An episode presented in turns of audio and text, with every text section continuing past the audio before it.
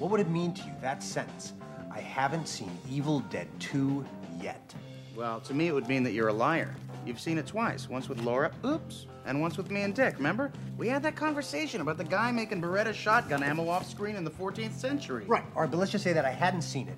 And I said to you, I haven't seen Evil Dead 2 yet. What would you think? I'd think that you're a cinematic idiot and I'd feel sorry for you. All right. But from that one sentence, would you think that I was going to see it? I'm sorry, Rob, I'm struggling here. You're asking me what would I think if you told me you hadn't seen a film that you have already seen. What am I supposed to say? Just listen to me. If I said to you, I haven't seen Evil Dead 2 yet, yes. would you get the impression that I really wanted to see it? Oh, uh. Well, you couldn't have been desperate to see it, otherwise, you'd have already gone. Right, I'm not going to see that movie. But the word yet. Yeah, you know what? I get the impression that you wanted to see it, otherwise, you'd have said you didn't want to go. But in your opinion, would I definitely go? How the fuck am I supposed to know? Probably. Why? Because it's a brilliant film. It's so funny and violent, and the soundtrack kicks fucking ass. I never thought I'd say this, but can I go work now?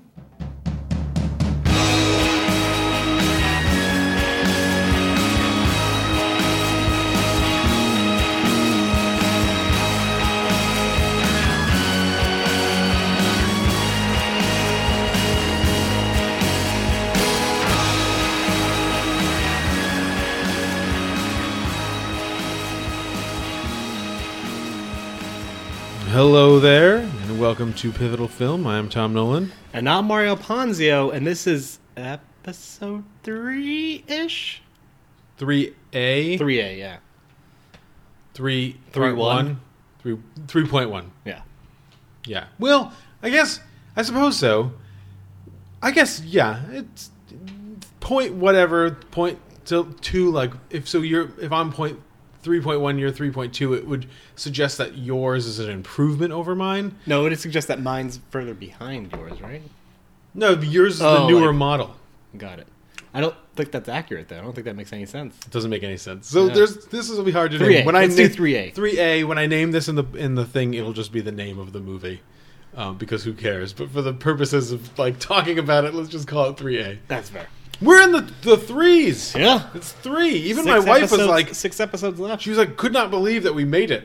She's like, Yeah. I can't believe you did it. You've done like this many episodes of this, and I was like, I really kind of can't either. Some some friends of mine were surprised I even finished it. They thought I was going to give up on it. Because of death, they're just like you were going to be like, fuck that guy. No, just be like, get, get tired of it.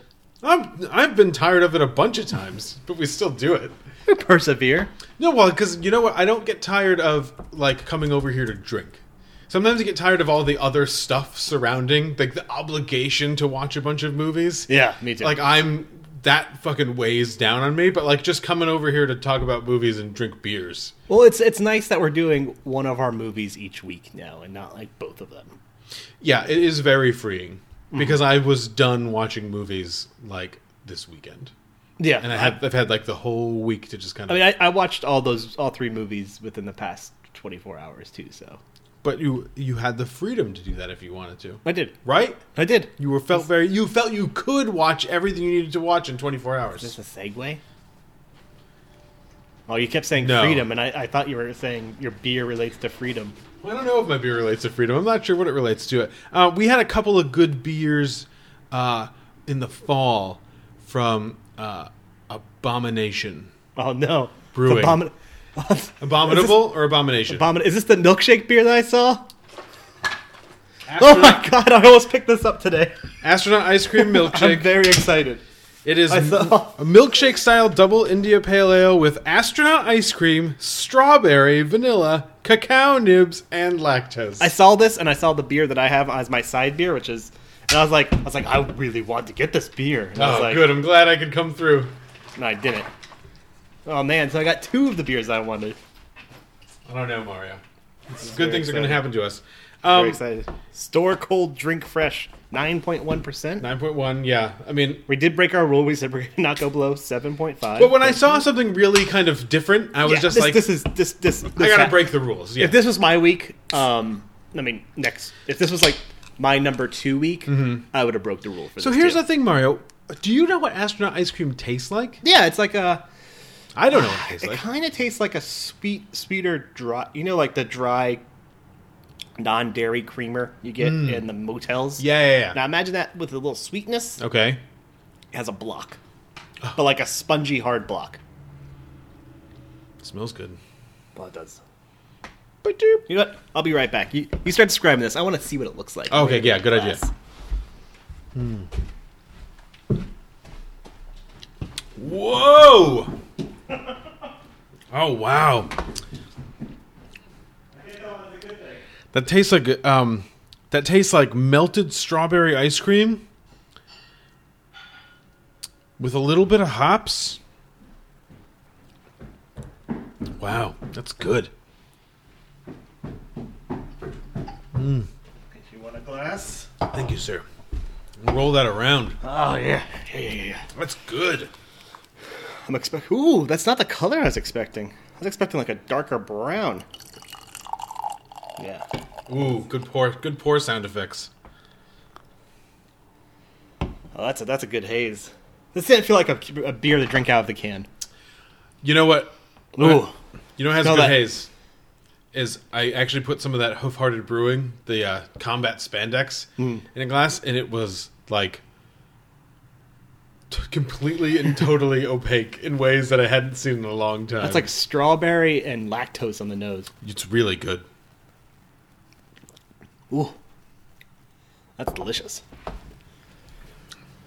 It's a little bit of strawberry ice cream, little little strawberry, little vanilla. I'm not getting the cacao. I'm not getting the cacao either, but here's my theory on the cacao: is that it's the bitterness of the cacao is attached to the hops a little bit, and is maybe doing something to that flavor. Is like Yeah. brightening that flavor up a little bit. Maybe they're using a little like salt, where Yeah, it's well, just cacao- punching stuff up. well, cacao bitters are often used to unsweeten coffee liqueur drinks. Mm. So maybe that's what's going on here. It's good. It's used to like bring down that sweetness because I kind of expected this could have been really sweet.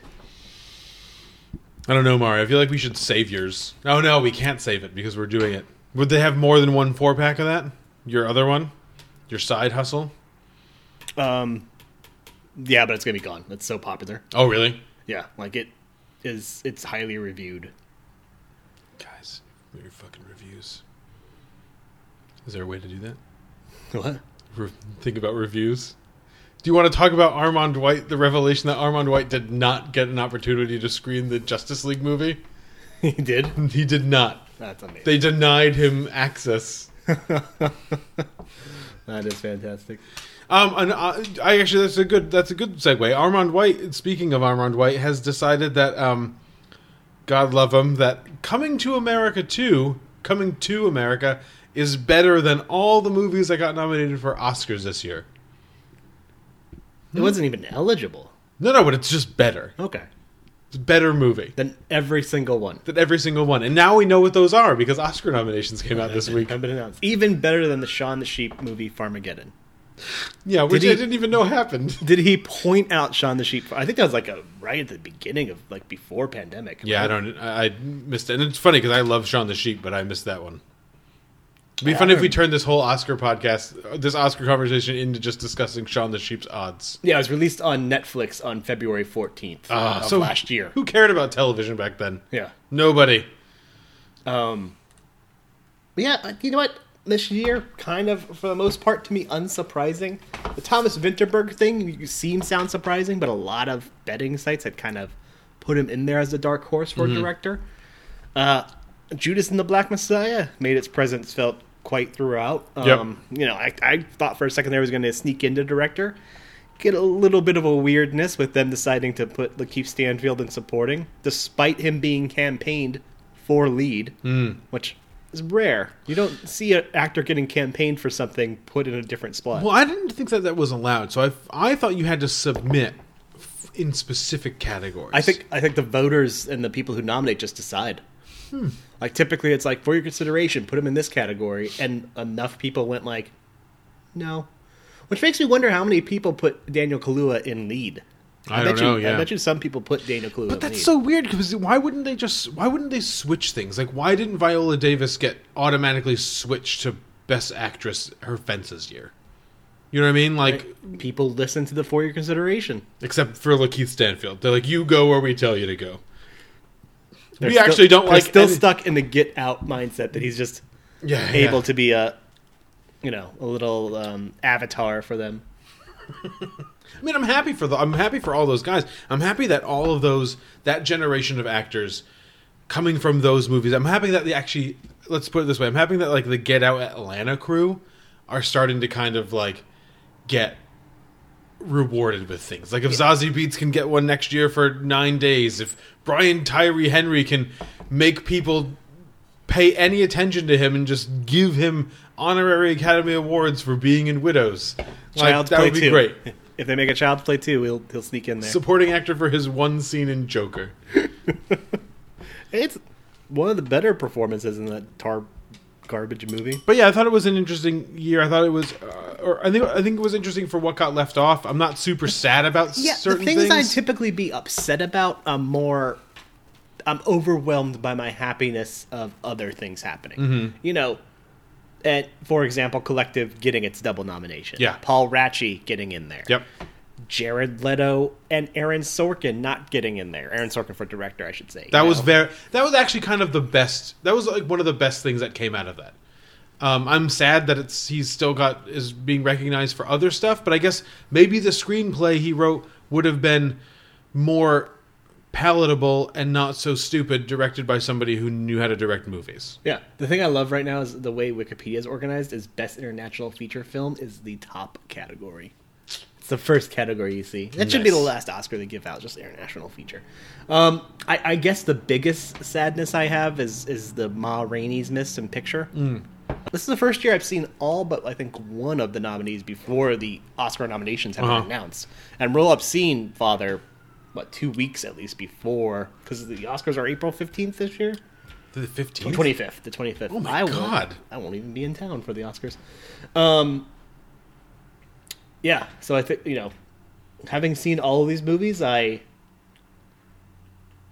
like a chunk of them, and I dislike one in Trial of Chicago Seven, and I was okay with another in Mank, and I hated one of the one that's going to win, most likely.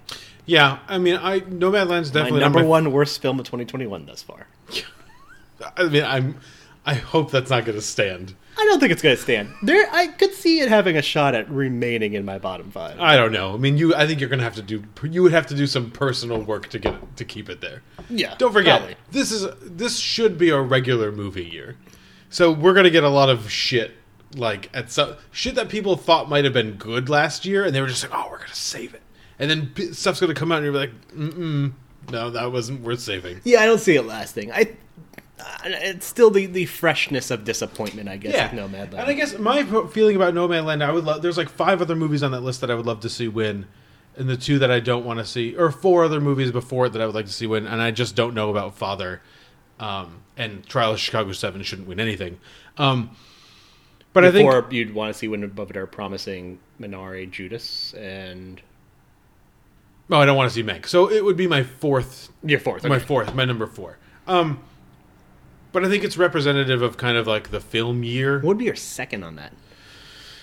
Minari, Yeah, I think Minari would be my number two. I think I think we're similar in that it'd be Judas Minari promising. yeah.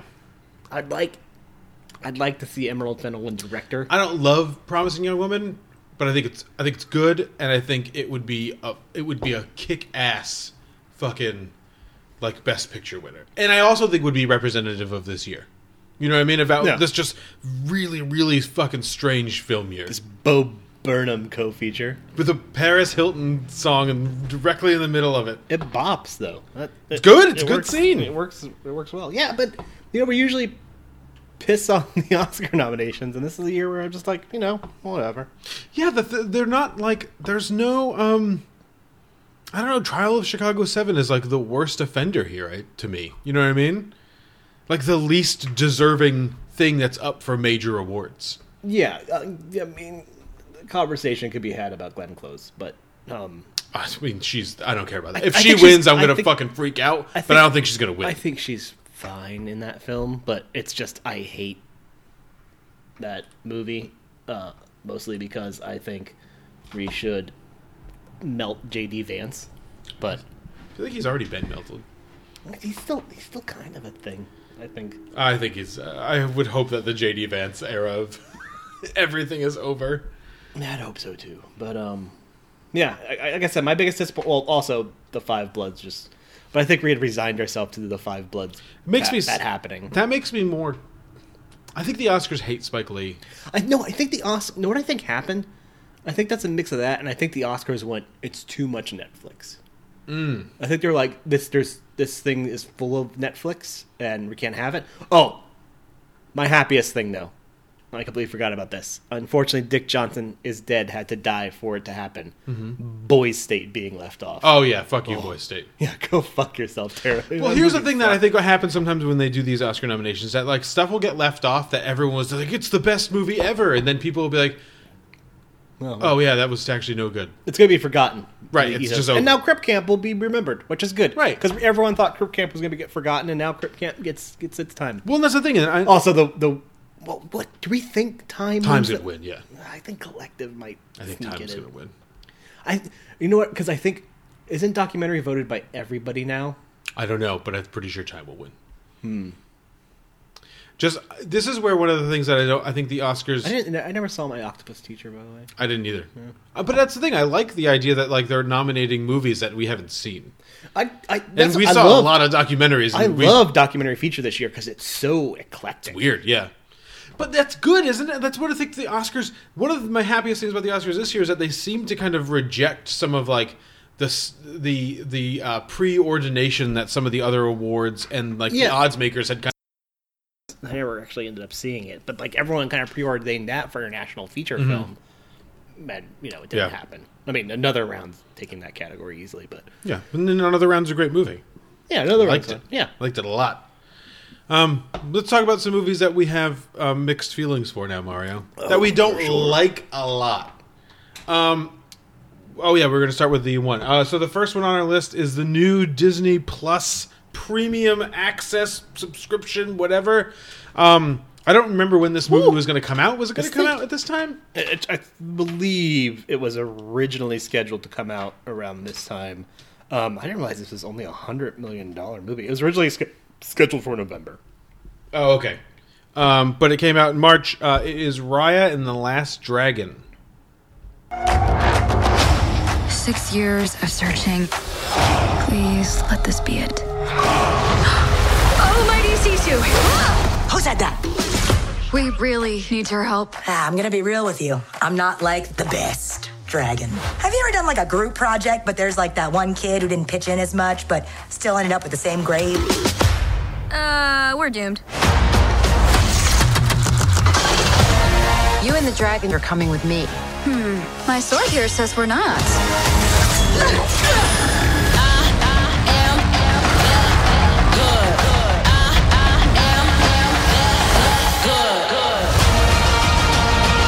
world's broken. You can't trust anyone. Maybe it's broken because you don't trust anyone. You just have to take the first step.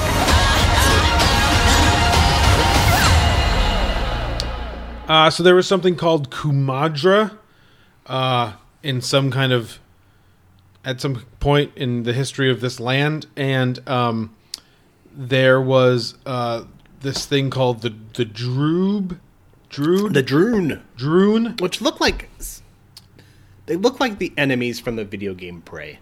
It- me and the kids thought it looked like uh, in Zelda Breath of the Wild, Oh, the Malice. right. It looks Yeah. like the Malice. That- that's a Um, better example. It kind of so it's this purple shit that like eats people and turns them to stone, and it's apparently um, a manifestation of like bad feelings in the land. their life. And it doesn't like water. Um, and then so the dragons fight it back, and the dragons because there's dragons in this land, and then they create these five dragons create this kind of or four dragons create this gem, and then the fifth dragon, um, oh, what's her name? Susie. Susie, um, uses it to kind of dispel Sisu, the, sorry, Sisu. Sisu. uses it to dispel the Druun, and there's a certain amount of prosperity and happiness and peace in the land, except for the fact that uh, the land has been divided into five sections that are, um, you know, represented by these uh, parts of the dragon. There's fang and there's claw and there's Fang, heart, spine, talon, and tail. tail.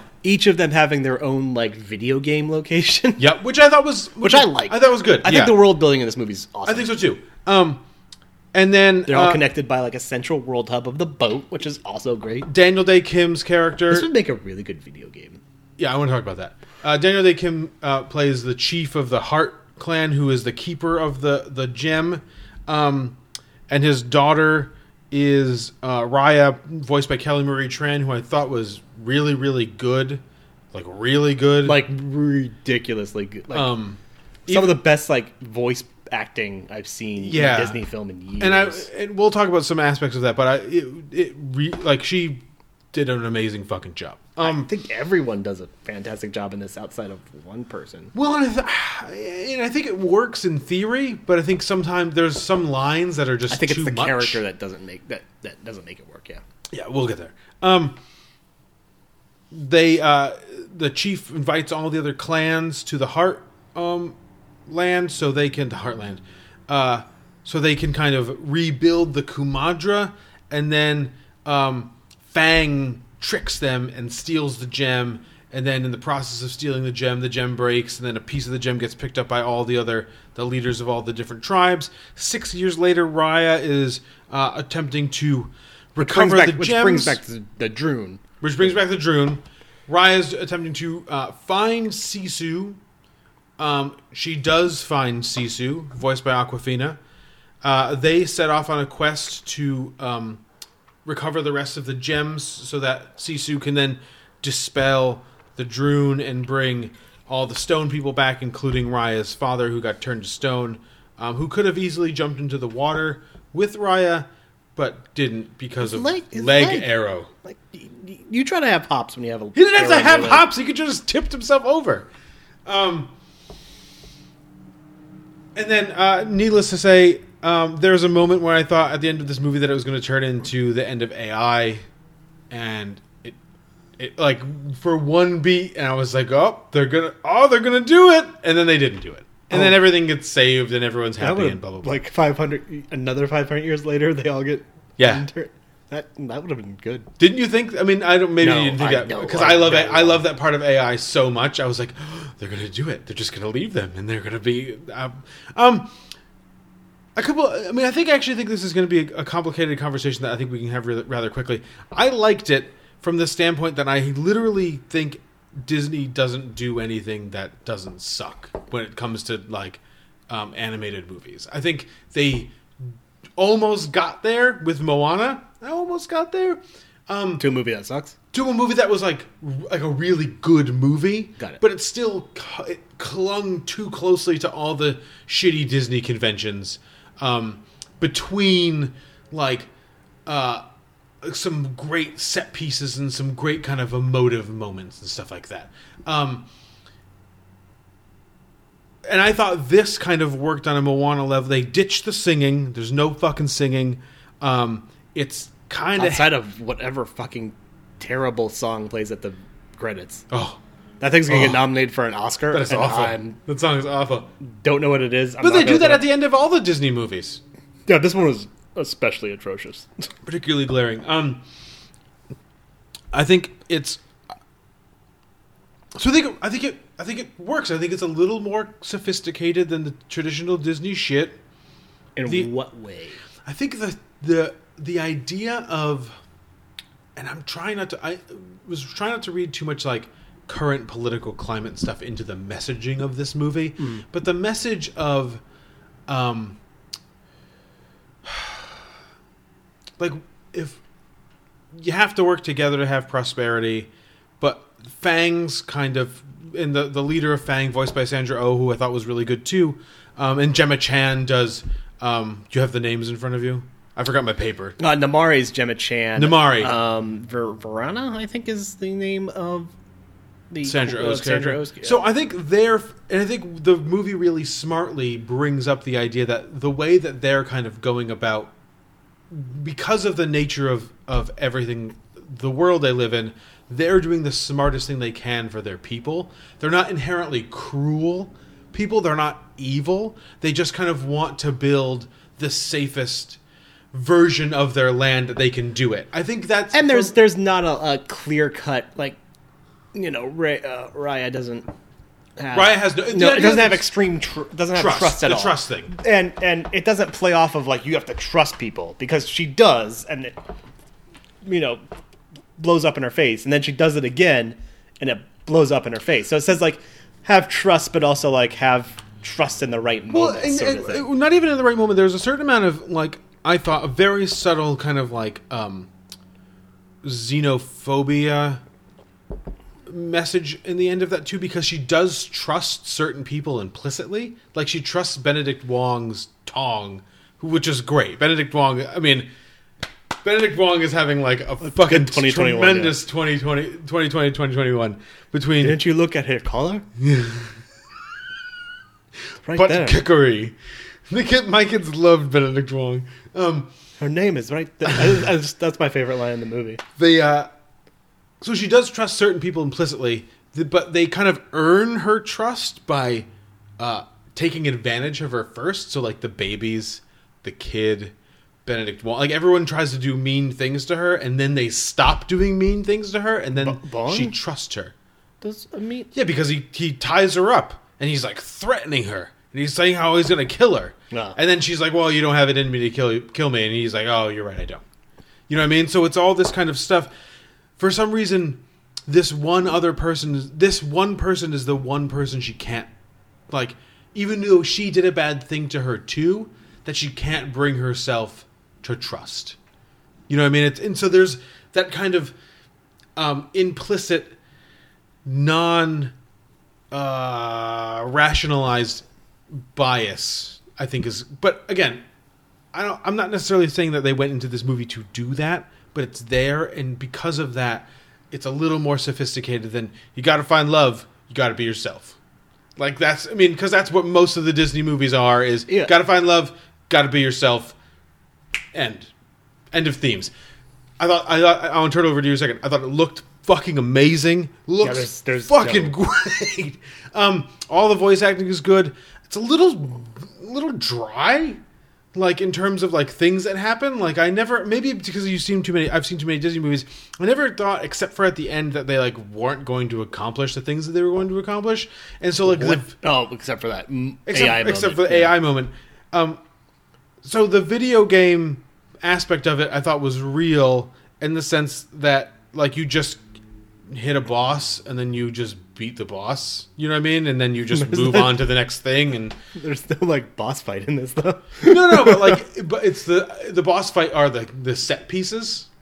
Um, and so going to each land and acquiring the thing is kind of like the boss thing. I, I never felt for a second that they weren't going to do any of those things. But to that end, for me, it was just kind of lighthearted and good and a little heavier than I thought it was going to be. And so, like, a little ultimately rewarding. I think the thing I've left out, which I'll turn over to you to talk about, is the dragon. And I love the dragon.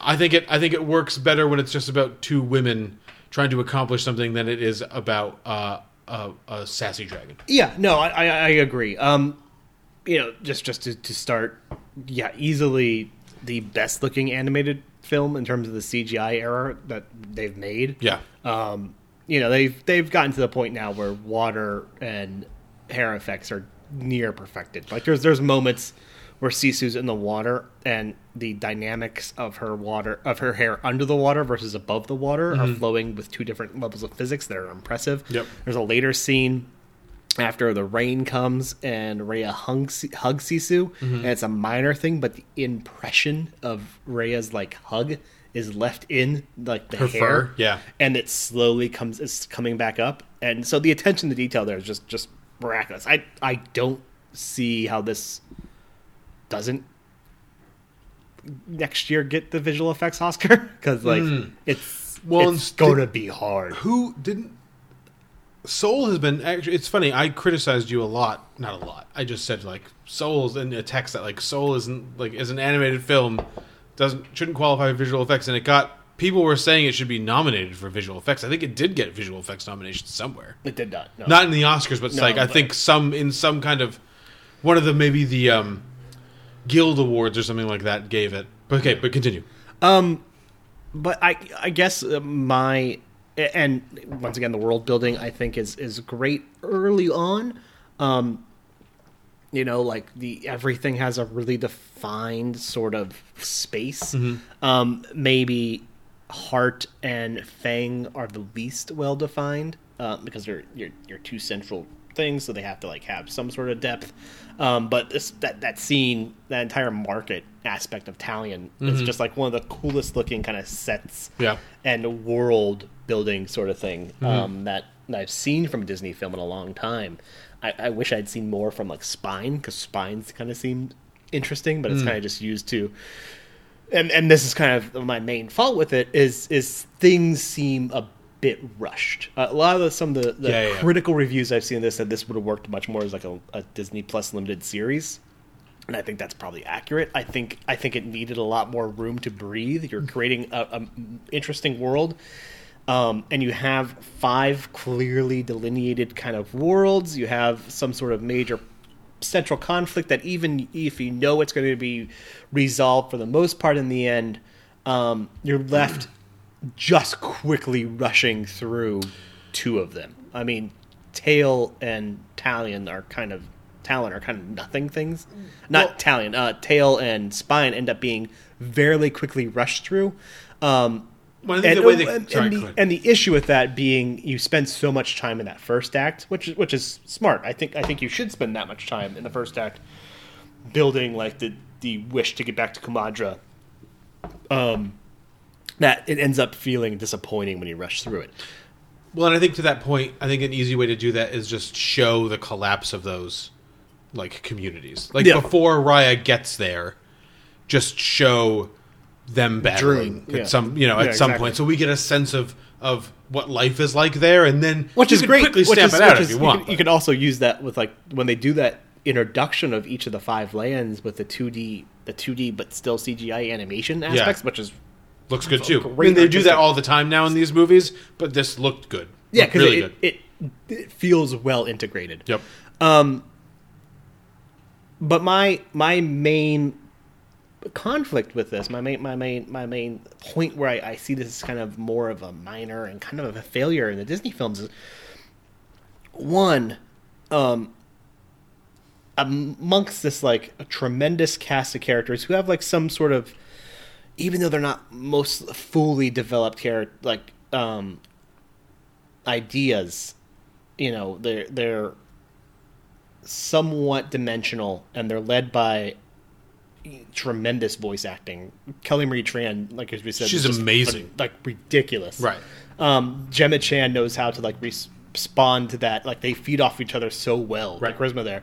Um, that it ends up being you know Awkwafina Sisu f- sticks out like a sore fucking thumb. She's hitting And- it hard. and it's not necessarily a fault of her performance because when Awkwafina is required to come to a more dramatic stance in the in the character, She hammers it. Yeah. she hammers it. You know, we- we've seen that in the farewell that she could hammer that, but the way the script was written was that Sisu was kind of this, you know, fish out of water, and they put all of the humor on her and Boun, sort of. Yeah. You know, and um, her just it doesn't land, and and it it, it pins to my biggest problem with this film is that there are no stakes. You know from the first moment that people are turned to stone and then unturned from stone.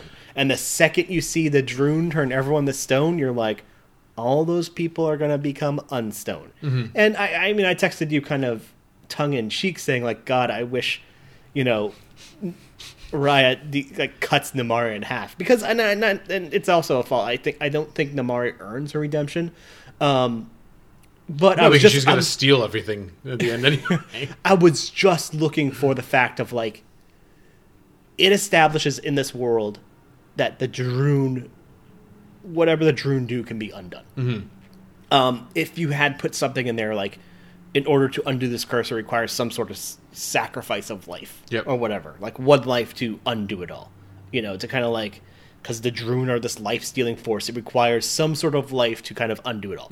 Just something but this movie states from its get go that you know you collect the stone and the Druun are defeated, and that the dragons didn't come back because of a sacrifice. The dragon, it says it from the start. The dragons didn't come back because they just chose to not come back. Right.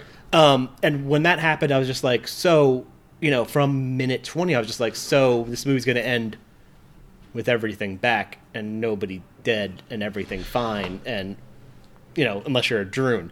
And, and so I ended up, I ended up just feeling as though I'm like, why am I watching this? Well, I had and, that- and that was my, my problem with it is like, I, I know you don't need to have intense stakes, but I need It's something. Something. And that's kind of how I felt when she said that thing about like, you know, I'm not a very good dragon or something like that. And I was like, why are you not a very good dragon? Like, why does this have to be your character? And then throughout the movie, you're just like, well, you're a fine dragon. And I thought Like, I, I'm not sure why. Like, you need to. I'm not sure why that needs to be part of this. Like, I need to re- as a I as a dragon need to redeem myself in the eyes of my brothers and sisters. And I, I thought there was a good moment where the where that flashback was happening, and she was showing her brothers and sisters that like she was going to require her part of herself to Mm-hmm. I like thought so, make it complete, and But that she was she too did. afraid. But that's not what happens. They're just like we decided that you are going to be the holder of this. Yeah. and I'm just like, oh, so she didn't do anything wrong. Um, and and that's that's the thing is is a lot of what the ideas and the morals of this film kind of end up teaching are either really obvious or end up being so utterly off keel from the story being told. Like when Namaari says like Sisu's death when Sisu's temporarily killed is just as much your fault. And it's like, no, it's not. Well, that's a filmmaking, and I thought that too. That's a filmmaking failure because they then just don't show her finger about to pull the trigger.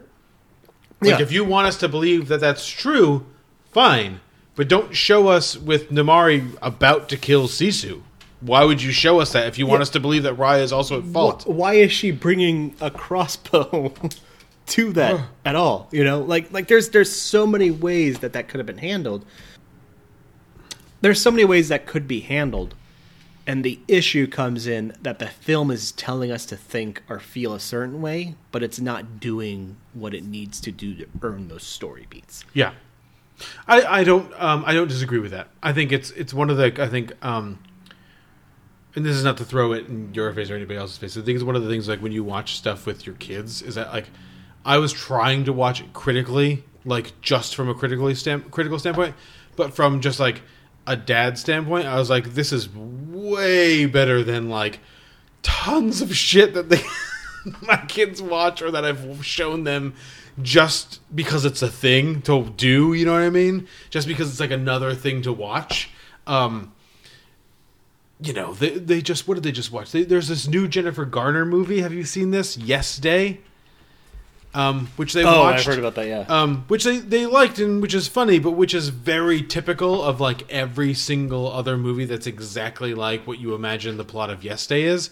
And I think Raya's a little different.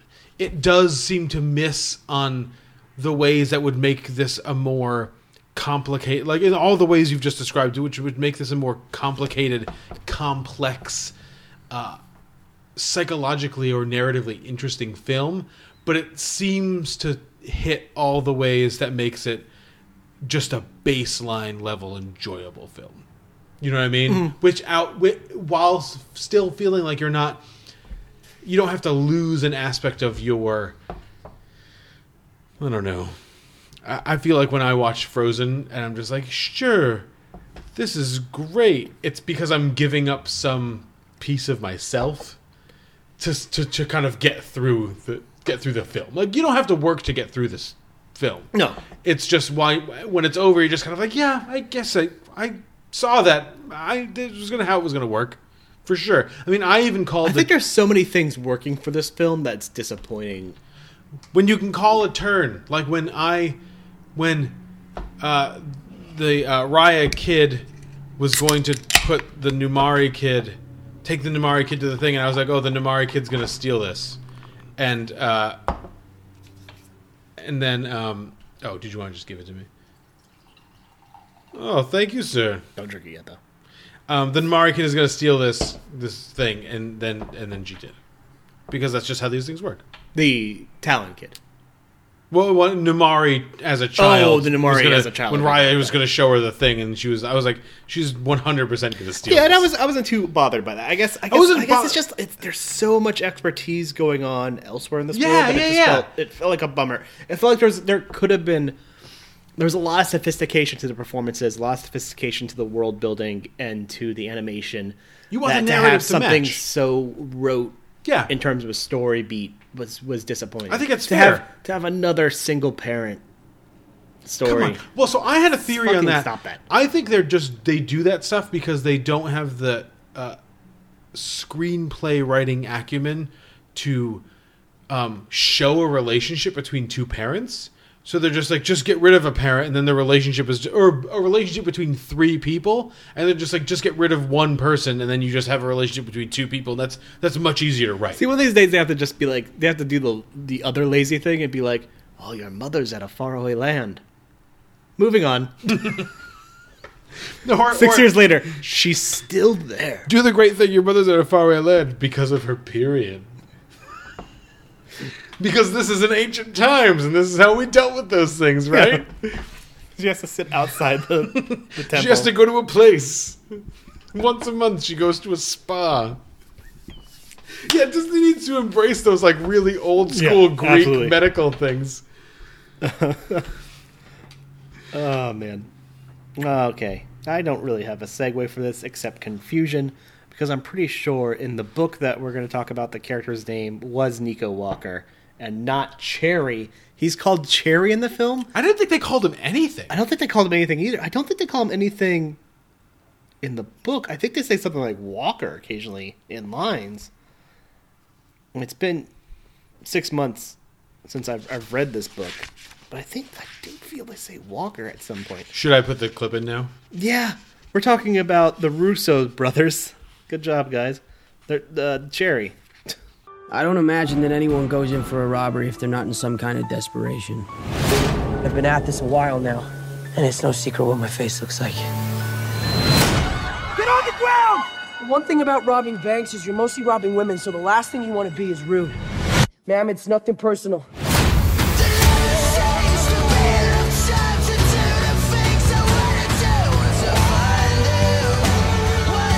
You're gonna make it through this. I love you.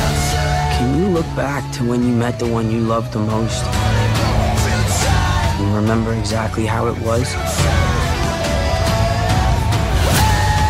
What you saw in her that made you say, yes, this is what I came here Yeah, he's for. unnamed for the book. Sometimes I feel like I've already seen everything that's gonna happen. And it's a nightmare.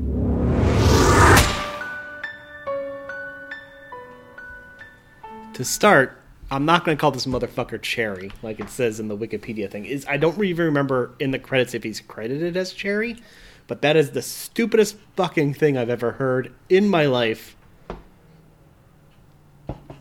Unnamed narrator, played by Tom Holland. I didn't watch the credits. Yeah. Is a college student. He's broke. He digs some drugs. He digs some ecstasy. He digs some Xanax. He's chilling out, maxing, relaxing all cool, and he likes this Nice. girl, Emily. Shooting some people outside of school. Uh, he likes this girl, Emily, in his English class. You know, he kind of digs her. They they hook up a bit. She likes having a white ribbon around her neck. He's broke though. Doesn't have any money. He Tries to take some. He pays off his uh debt and uh what's going on there? I, I don't have my paper. I want to take notes so I can it. like respond to specific things. Got it. But I don't got a paper. Um, and so you know, him and Emily start getting together, and eventually she says that she's going to Montreal because she wants to get away, and he gets pretty sad about that. So he decides to sign up for the military, signs up for the army to become a medic. And you know, we're we're in we're in the early two thousands, the height of the Iraq War and Afghanistan War. Um, and he eventually gets enlisted. Uh, before he does, him and Emily kind of have a little talk, and they realize like it's all silly. Uh, you know, I'll talk about that in a second. Um, and they they get married, and he goes off to war. he has some very traumatic experiences, including his friend Jimenez getting blown up by an IED. Um, I was kind of sad about that. Yeah, I like Jimenez a little bit. yeah. Uh, prefer what happens in the book. Um, and uh, you know, he comes back. He's he's dealing with some panic disorders. He's dealing with PTSD, and you know, Thomas Lennon from Reno 911 decides to uh, give him OxyContin. Just off the cuff, they don't even really discuss much of that, but just, just you know, just OxyContin. He, he loves the OxyContin and starts taking OxyContin and kind of floating through life. And then Emily is tired of his shit, so she also starts taking OxyContin. And then eventually they're they're hooked on the drugs, on the oxycontins and the Hooked on the drugs. and the, and eventually it goes to heroin and they're short for money so uh, tom holland decides to start robbing banks uh, to pay off debts because he, he opens up a he pops open a safe he was supposed to keep for this character black who's also not really a thing in the book um, and Is the black Bill Skarsgård? I don't know Because Bill Skarsgård's listed on on like Google as being in the cast, is he but he's not on the Wikipedia at all. Yeah. Who fucking cares? Um, so he starts robbing banks to get money. I think shit gets harder and harder. You know, uh, Emily overdoses. Uh, she goes to drug rehab, but then she leaves rehab to get back with him. And uh, Tom Holland's like, "This is getting too much." His friendish pills and coke ends up getting shot in a botched robbery Who shoots him? somebody. We never find out. Um, and he dies, and they steal his shoes um, because they do. Uh, and then eventually it gets to a point where you know Tom Holland's told by Black that he has to rob a bank to pay off the the, the, the, drug debt. So he does that, and then he makes the teller slip the alarm, and he shoots up on his foot. And he shoots his gun in the air While and- opera's playing. yeah, You did not playing. Sorry, say that. Sorry. Um, then he goes to prison for 14 years, and then he grows a mustache. Grows a mustache because you can't make Tom Holland look like he's 35. And then he gets out of prison, and then he doesn't have to do drugs anymore. He's he's the head of a drug not taken per, anonymous group Do you whatever. think because of the mustache, the mustache I- I prevents him from so. taking drugs? I would assume so. I, th- I thought so too. Uh, and then Emily, as he's leaving prison, Emily's there, and she doesn't do drugs anymore either. But she doesn't have a mustache. She doesn't have a mustache. So that's a hole in the plot. uh, that's. And then the movie ends. How do you stop doing drugs without a mustache in this I- movie? who knows? This is clearly the best movie of the year, Tom. Um, an absolute success in every way. Oh, Uh, jeez. The Russo brothers have um, taken their auteur mindset. Uh, they they have seen Which was on the- the- display they have seen- during they have seen the sh- they Civil have War. seen you know Sean Baker. They have seen Harmony Korine. Yep. They have seen Larry David. They've they've melded those three people together. I was actually thinking of Larry Charles. I think. Oh no, Larry David is But great. Larry, I'm going to say Larry. I'm going to keep Larry David because uh, their human the humor style is probably trying to be like that. They have melded those together. yep. They have run it through The a little a little system called uh, Chantal Akerman, oh yeah. and they have because of of the multiple scenes of of just everyday normal life. Um, I don't know about you. When I say something, red text pops up in front of me and then stops happening, and my aspect ratio just changes. Um, I love that. That's a thing now in movies that people think they did that in Billie Holiday and they did it in, in Cherry, and these people must think that they're so cool changing aspect ratios. Well, the thing I love, just just really quickly aside, is, is like the Justice League having a weird aspect ratio, and them really coming out quickly to be like, "That's because we shot this in IMAX. It's not because we're trying to be cool." you didn't see Zack Snyder say that it um, it is in the same aspect ratio as First Cow, and him saying that this and First Cow, um, the new the Zack Snyder Justice the Snyder cut They're Justice same- League is, the is, is similar, and that he would love to see a double feature with First Cow and the You know, Snyder cut. when you st- uh, from the That's I've real. heard- That's real. That's a real thing he said. oh, okay. I was like, that, I wouldn't be shocked if Zack Snyder said that. He's totally said that. really? Yeah. He's absolutely said it. Oh, while you're doing your review of Cherry, I'll be looking that up because I still am Go skeptical. to um. I could just look up Zack Snyder first calendar. Yeah, yeah, probably. I I saw it on someone's Twitter. Um, you know, but I, I. you haven't said what you thought of this movie. I yet. did. I hesitate to say anything bad about this film. Um,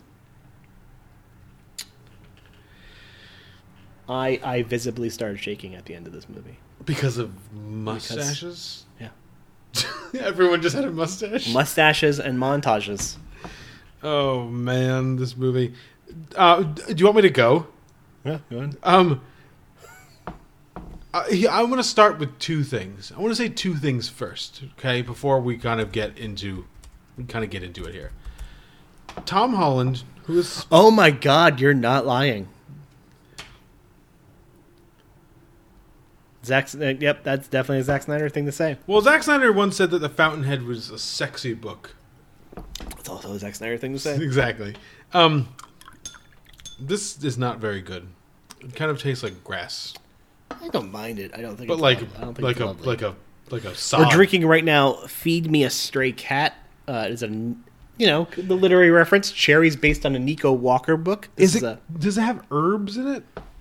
Like, is it mentioned like an herb? Because it has like an herb taste, no? like a No, thyme. it's, just, it's just a it, it Or rosemary? It very much leans into its um, Bret Easton Ellis connection, and that's it. It just says it's triple IPA, ten percent. oh, because do you taste rosemary? no, I just taste like a fine, slightly haz- hazy IPA. Yeah, yeah. yeah. Um, It doesn't taste like ten percent. I'll give them that.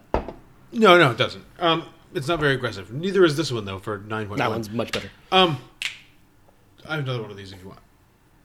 I don't remember what I was going to say. Yeah. Tom Holland is um really good. Yeah, and I think I think I think he's Ciara Bravo is also pretty solid. That's exactly the next place I was going to go. I actually think she's better than solid. I actually kind of love her in this. I think there's moments that moment that she's trying to shoot up and she starts shaking Yeah, and just no. she's excellent in some of these scenes. I mean, my actual review of this is I think it's a joke, but Right. My actual review of this is I also think that it's a joke. I think it's a joke. I don't dislike it. I just find it hilariously What? Incompetent. That's really maybe that's like the best way to describe it. I kind of found some of these scenes like of the heroin use like vaguely offensive because I don't think the Russos know what a satire is. And so if you have the hero of your like the hero of your movie who you want us to believe is a hero robbing a bank and then telling the the the teller to flip the switch and then he goes out and in slow motion walks across the street while opera is just blasting. I mean, I, whoever did like the sound mixing on this should be fucking shot.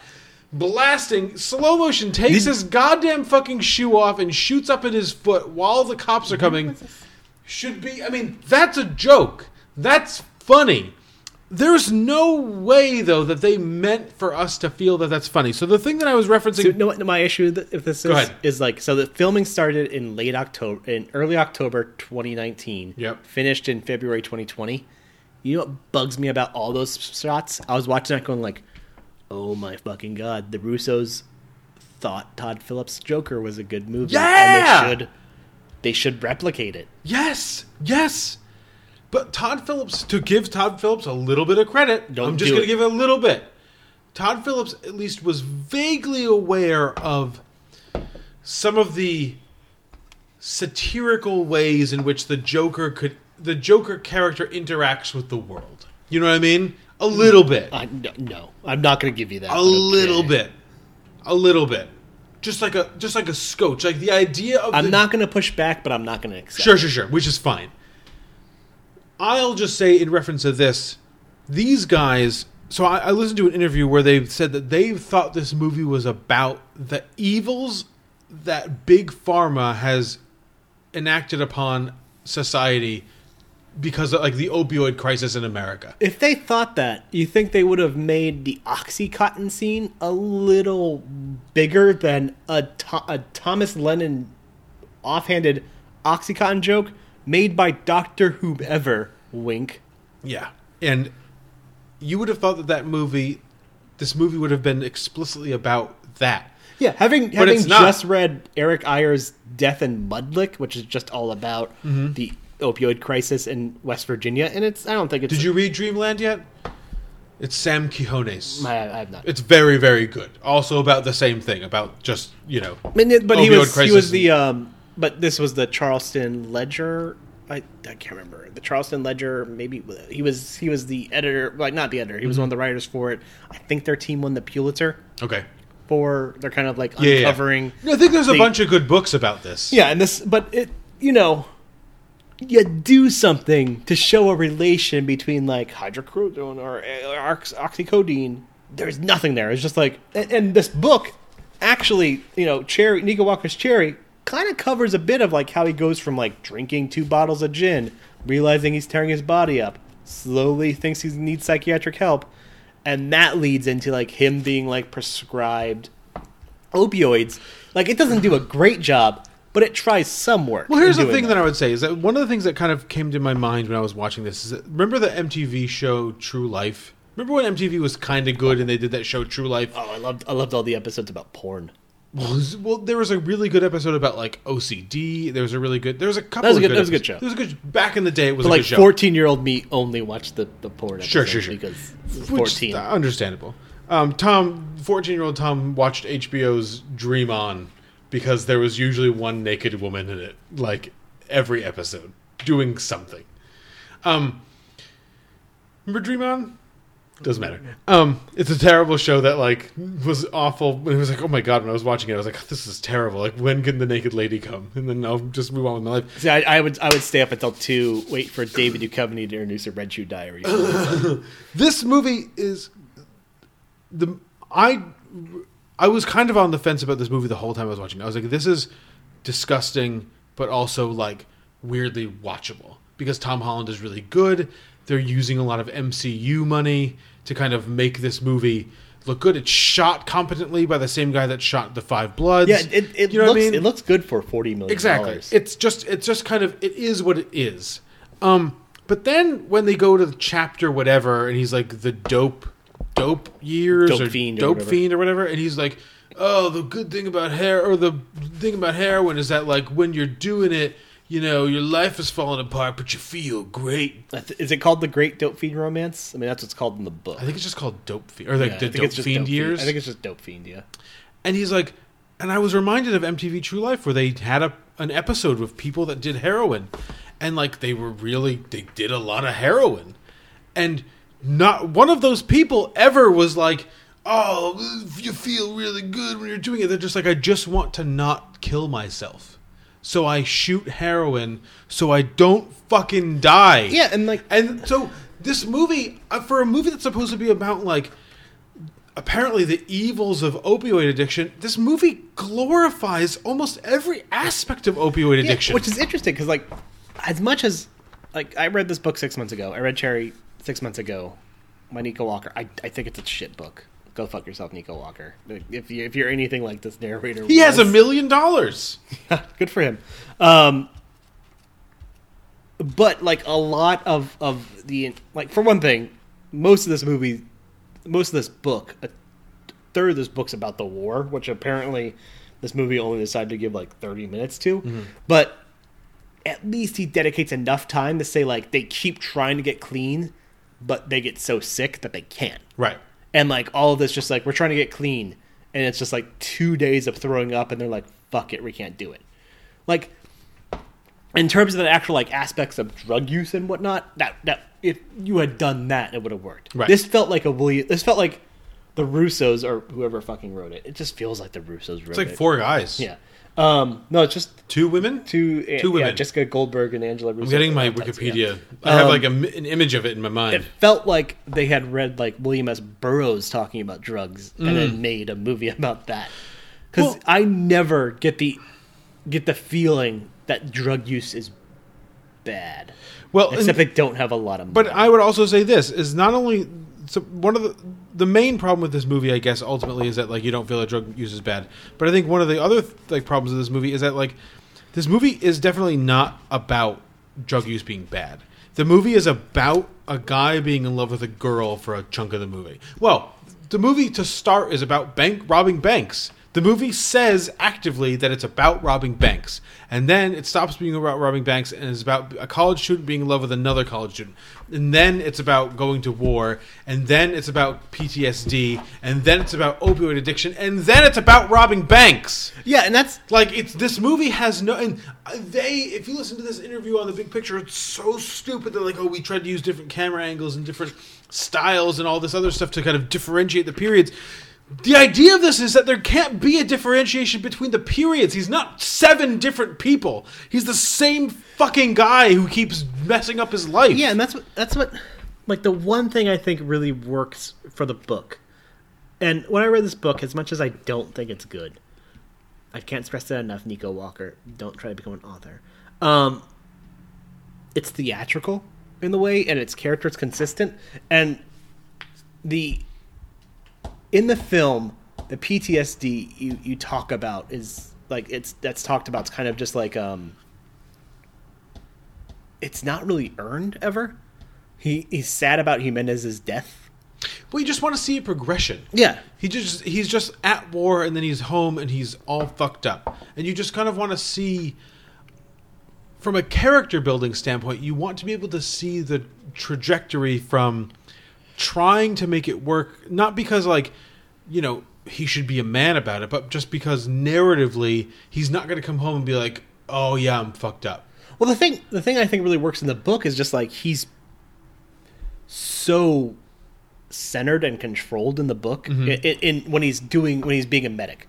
Like that entire scene where he like um, loses it over Jimenez's death. Yep. For one thing, like Jimenez in the book is just kind of a nothing thing. He's just a guy who's like a nice dude, um, and it's somebody else who's talking about a different character um, who like had that attachment. They kind of just throw it on to Tom Holland's character to like give him character, like to give him depth. Okay. In the book, Emily and him don't work together.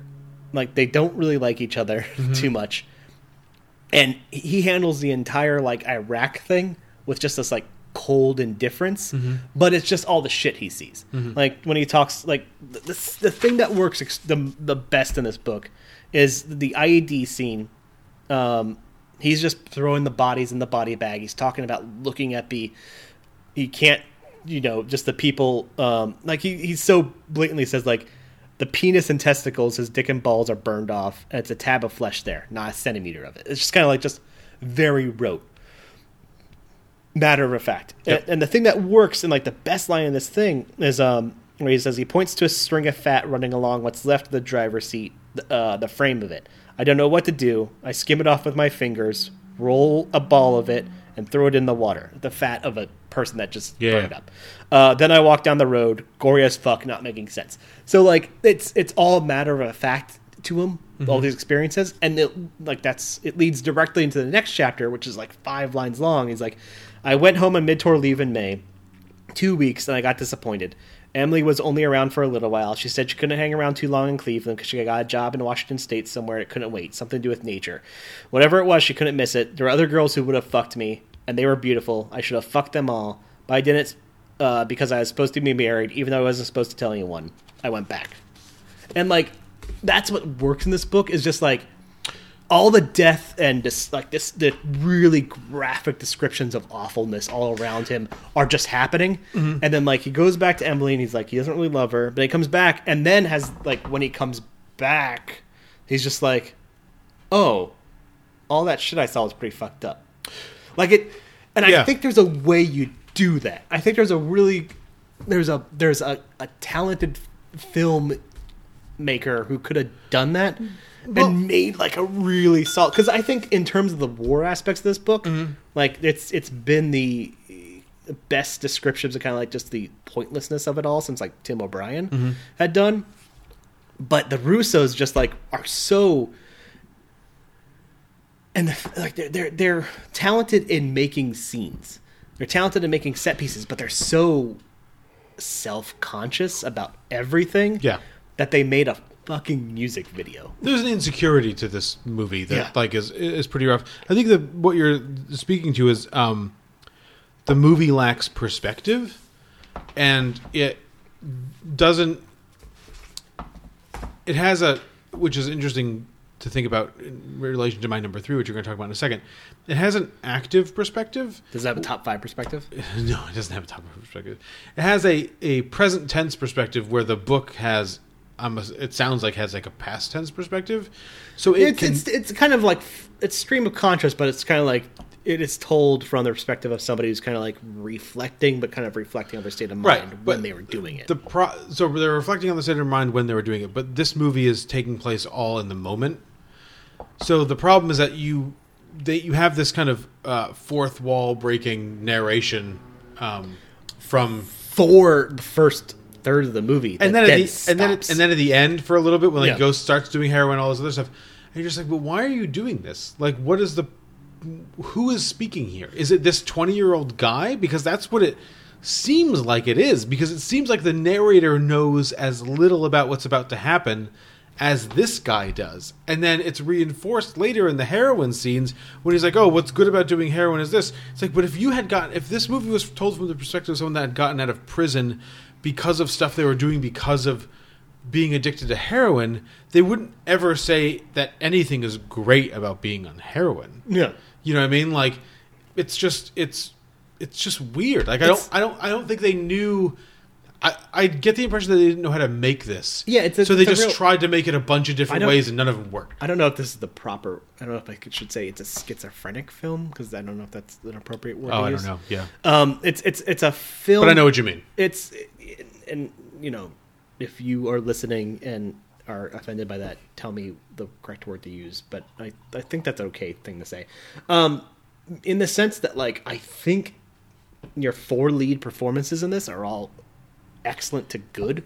Like I think Tom Holland and Ciara Bravo are, are exceptional. Yep. In spite of it, I like Jack. I think Jack Reynor is doing a lot of fun with like the pills and um, coke, and I think uh, was it Forrest Goodluck is working well with James Lightfoot, but all of it works in opposition, like fighting against the current that is like the Russos. And I think if the Russos had just made the most boring rote translation of this book, or had just kind of like gone with the flow of it, Pick a thing. it would have been middlingly possible middling but also maybe good because you're perform like it's clear they it's clear the russos are confident they, they are confident enough in their performance to just be like just you know what to do just do what you're going to do and i don't think they're directing them necessarily they're just like whatever they're doing works because Yeah. they they know how to build charismatic performances that build off each other really well. Yeah. But it's all this extra layers of shit that don't work. It is this attempt to film the war scenes as actual action scenes. Mm-hmm. That like that entire like introduction to Iraq, which is random bombs going off. Mm-hmm. It that it looks like a Transformers scene, just going like that. I don't buy that for a second. Right. No, no, no, no. I it feels like there are people in the California or Nevada desert performing Playing war. Playing war. Yeah, it never feels It's funny. So my exemplar for kind of that stuff is remember the, when he starts exemplar like Stanley. Yeah. Um, remember when he goes to the bank and there's he speaks to the teller because he's going to the he's actively going to the bank to do something and he speaks to the teller The fir- the first bank, the one the one that tells him about the overdraft fee yeah, the which is shaded in she black. shaded and then- and then at the end when he starts robbing when he starts robbing banks he goes back to the same bank and he speaks to the same teller and she comes out of the shadows? It's trying to do this weird like she's Why? now well i think it's because it's trying to do this weird thing of like oh when she's shaded in black she's just an extension of the bank. And then when he's robbing her she's a person. That's fucking stupid. It is. It's it's stupid just like in the fact of like capitalist one shitty bank. Um fuck like fuck the customer bank or whatever yeah bank fucks no i think it's bank fucks america or mm-hmm. whatever get our Doctor Who member or whatever. Yeah. Get rid of that. Like all this cutesy shit. Get rid of it. Just make a movie. Like just tell Yeah. the story. And that's the thing. I don't think Like think- had this had this movie been told in the most boring way without all that shit, without the aspect ratio changing, without the title overlays, without the cutesy w- language, without the you know the, the, the huge expense and and clear HDR spent on the war scenes, had it just been a little grimy or whatever during the war scenes, had it tried to control itself during that, you know, you could leave the red inner titles or whatever. That's fine. I think the chapter breaks are cool. Like cool in the sense of like it it doesn't ruin anything. it doesn't ruin anything and it works to the book's benefit. Like get rid of all that and you're left with kind of a mediocrely directed film that's then carried by its performances to where it probably could have been considered a, a decent movie. Yeah, I agree with, and I think I agree with you. And I think it's. I just think there's so many different ways that they could have done this. He, they could have done this movie that makes this, um, more. I don't even want to say believable because I don't always care about that stuff. But they're definitely asking for you to take it seriously. Palatable, I think. Yeah, um, I could take it more seriously. Yeah. but I mean, let's just leave it at that. Um, if they had made, excuse me, way different choices. Damon Wayans Jr. was one of the drill sergeants. Apparently, Jesus, didn't see that. I don't know. Yeah, it's a It's. I mean, I it's I, I would it's, it's recommend weird. it. I wouldn't recommend it either, but It's long. yeah, It doesn't um, feel good. It's like, you know, it's not cool, even though it wants to be cool. I'm, I'm gonna be honest though. I started at 11:30 last night, and it's kept my attention all the way through somehow. yeah, it. I think it did too. I watched it. Um, Its most boring scenes are the scenes that shouldn't be the most boring off the book. The war, the entire Iraq war scenes are the worst part of the watching film. Tom Holland and, and um and um whatever her name is, Ciara Bravo. yeah, watching them work together, I think is great. And then when they're not together, it sucks. And then when the movie tries to do too much, it sucks. And then, when yeah, I think Tom Holland interacted with one of those three people. Yeah. When he's interacting with James Lightfoot or Jack Reynor, it's working. I just think the pills and like I don't know what we're meant to. So when Pills and Coke's sister comes in, who has Down syndrome, and she asks about like what they're doing, and he like threatens to like shoot her up, and I'm just like, That, "Wh- I take that scene out.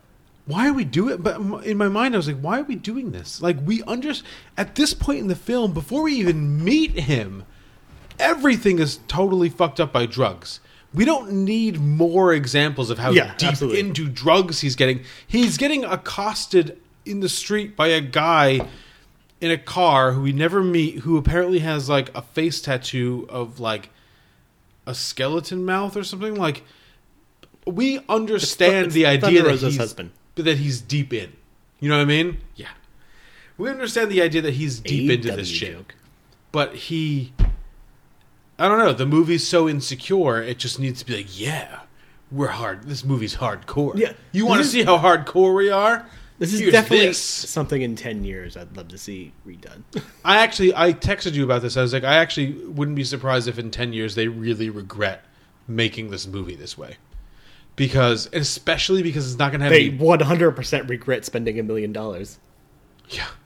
Um, they didn't sound like it, but I think that just like the way that this movie came out and the way that it's being received is all fairly legitimate, and they're going to be like, "Oh, I wish we had did done different things." Because it's not. I think the biggest problem with this movie, and we I, we should definitely end this, is that it's not honest. It's definitely not an honest film No. about anything, about war, about narcotics, about um, love, about anything. It's full. It, the whole movie's full of shit. So, um, yeah, and they should be ashamed of that, and I'm sure they will be. Once they are very far removed from, once Chloe Zhao wins a second straight Oscar, and this one for directing a Marvel movie, they're gonna be like, "Damn it, we fucked up, we fucked it up." uh, we'll be right back with um, my number three. No, my just and just your number three. just my number three, and then it's over. Goodbye. That's it.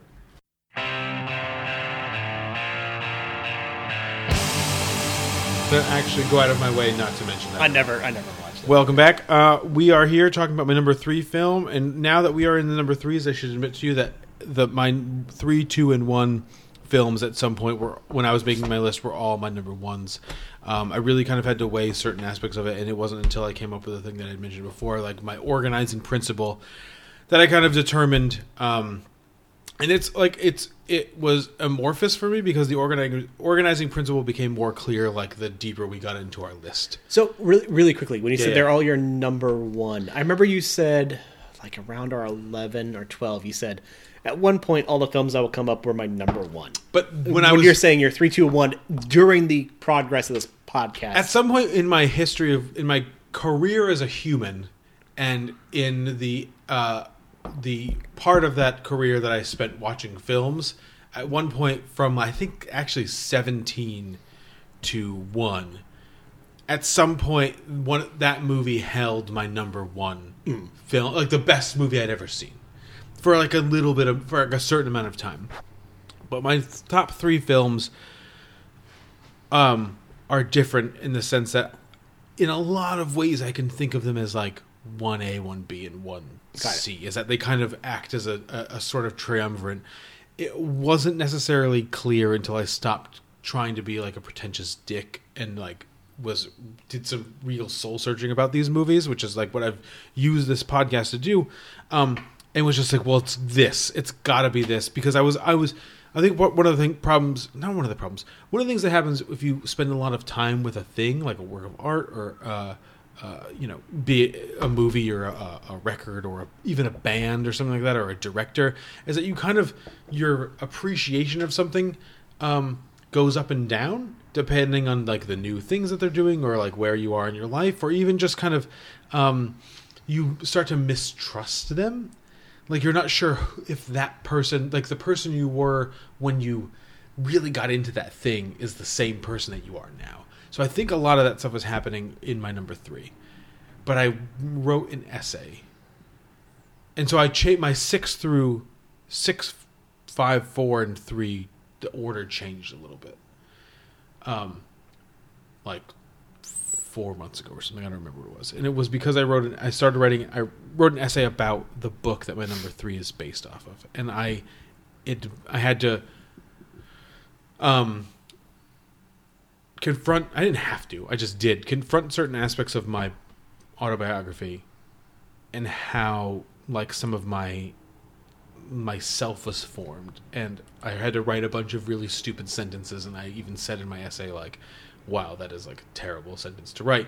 Um, but it also kind of clarified some of my thinking. I would not li- i would not be sitting here doing this podcast right now without my number three. And that's not because my number three is about movies or it's about making lists of stuff even though it's totally about making lists of stuff.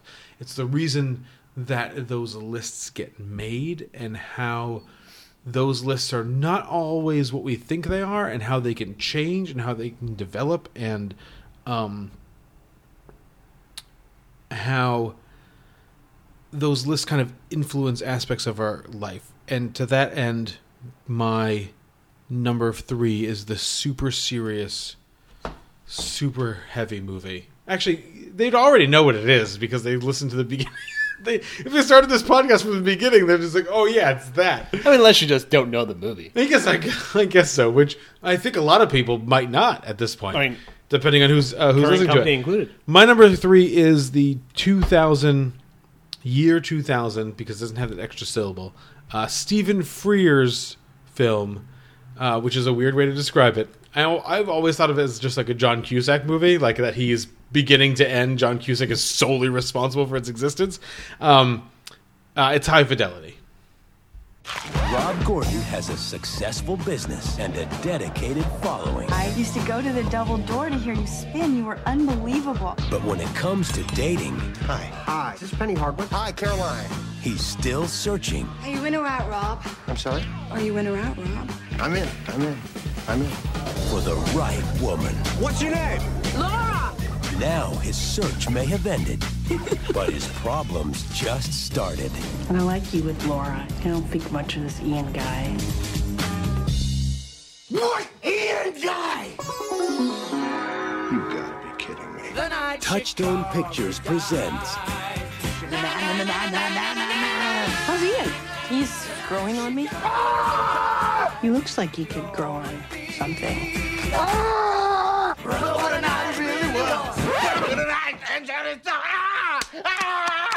John Cusack, Jack Black, Lisa Bonet, Joan Cusack, Iben Hjejle, Tim Robbins, Lili Taylor, and Catherine Zeta-Jones. Based on the international best-selling novel Are you gonna line that flower bed all night? No. High Fidelity. I'm looking for a record for my daughter. I just called to say I love you. Do we look like the kind of store that sells I just called to say I love you? Go to the mall. What's your problem? Do you even know your daughter? There's, no, way, she likes that, record. song. Oh, no, oh. Is she in a coma? Is she in a coma? Woo! Love me some High Fidelity. The story behind High Fidelity is, um, I don't know. I, I don't know. I hope. I don't know if we're gonna get there with you, because your list is different than my list. So, one of the things I don't know if you've done this at all is, do you have like a myth about yourself? Do you self mythologize? What? Like do you create like um uh a kind of mythological narrative about your your your about you Uh, if I, according to a conversation I had earlier, yes. that was not with me. No, not, not with you. um so i've one of the things that i've kind of done is i've kind of I, I don't think so personally, though. okay but maybe you do. I don't know. Does may, so maybe this will jar something and you'll text me at like one o'clock in the morning and be like uh self-mythologizing. Right now i've developed like a, a, a, a myth about myself. It's based in 100% fact but the way that i tell it has been um, synthesized down to like a very um, specific story with highlighting very specific elements of my existence. So in June of 2000, the year 2000, I was graduating from high school, and before that, I had only worked at. Um, I worked at a Boston market, and then I worked at Subways, various Subways in Milford, Connecticut. And I applied for a job. I lived in Milford, Connecticut, and I went to the Connecticut Post Mall, which is, uh, you know, still there. But the store that I worked at, I would subsequently work at, wasn't there. And um, the day that I grad, this is true. The day I graduated from high school, I, like the day I was having the graduation, uh, this woman named Jen called me from National Record Mart, NRM Records. It was downstairs at the mall, across from the Sunglass Hut, and she offered me a job, and she wanted to know if I could start um, that day. And I was like, well, I can't because I'm graduating tonight. Or if I could come in and fill out my paperwork that day. I was like, I cannot because I'm graduating high school tonight. Um, but I will come in uh, the next day and, and, and you can hire me. And I did, I applied and I interviewed and all this other stuff. Um, when I tell the story, I say that like I on the day that I got on the day that I graduated, I got a job managing a record store because in it, eventually uh, I ended up managing that record store. It went through two managers before me, but in a Jen was a temporary manager. She was there from Rhode Island because there was a massive stealing thing that was happening at that location in Milford where like some guy had like laundered like thousands of dollars and had stolen tons of CDs and all this other stuff. So oh, they- not like a shoplifting. no, they like fired everybody because everybody was in on it. There was just like just massive amounts of shit happening at that. So they fired everybody and they hired a new staff. And I was one of the guys that worked there. I was the the second Tom that worked there. So all the guys that were there called me Johnny. So I am subsequently very used to being called Johnny by like a very select select group of people. Why were you called Johnny? Because there was another Tom that worked there earlier than I did. why Johnny? They just picked Johnny. Okay. But it's one of those things that like I, you know, just I've, uh, there's like I said, there's like three people that if they call me Johnny, I'm like, yep, I'm Johnny. That's me. That's my guy. I eventually became the manager of that store, and then after nine, we closed in October of 2001. One because of um, the company was like severely mismanaged in that they didn't they didn't adjust to like the new way that people were listening to music. And they, they allowed their their franchises to be stolen from. And by they also entire- allowed, perhaps they also allowed their franchises to be run by 19 year olds. Um, but the other reason is because most of us were in malls, and I don't know if you remember this, but after 9 11, there was a big thing in malls country, across the country where every mall. Not out west. Okay, so every mall on the East Coast thought they were going to be a target. They had some kind of threat at some point, like somebody called in a thing or they heard a thing or whatever. So there was a period where people didn't weren't going to malls very much, and so like it was just like this dead fallow hmm. period. The company was losing money, so they just closed all of our stores. Um. In this period, Mario, I didn't see High Fidelity in theaters uh, because I was just I was like aware of it, but I it's a it's, it was a little bit like the Tree of Life scenario that I described, which is that I put it off for a little bit because I kind of had a feeling that it was gonna be it was gonna be like a thing, and I'm often scared to like approach things that I have built up in my mind for fear that they're going to let me down. It's weird because I always dive head in. Yeah, I I like just tend to avoid some. Um, but in this period, I had seen high. I, I saw High Fidelity, and Um, after or before, like the close. during it, like so be- that before we closed, like during it. Uh, Suffice to say, and this might sound weird. I don't know. We can have a conversation about it. I think we were hoping this episode was going to be short. but Maybe it's not going to be. Um, I High Fidelity became the We got an hour and forty five minutes. definition right, and that's the only thing that matters. Um, High Fidelity became, or I should say, I started to define my. High Fidelity clarified my nature in a lot of ways. In some ways, it was really simple in that, like, um, I started growing my hair long and I started where I wore like purposefully bad sweaters, Cosby sweaters. And at the record store, we jammed a couch into the back room. So we had like, and we bought a coffee maker, so that like it could feel because we couldn't smoke in there, but we could drink. Were you a smoker? No, no, no, no. But like, I think I probably would have if we could have smoked. Because literally, when I was managing the record store, and I managed the record store for like nine months before it closed. Um, I worked like seventy hours a week. I just was there. I still live with my parents and stuff like that. So the the only thing I did was go to this record store and then just like hang out with a couple of guys afterwards. But mostly, I was just at the record store, and I was like, I had a girlfriend when I started working there, and then we broke up. And then the girls that I was interested in post that breakup were just girls that came into the record store.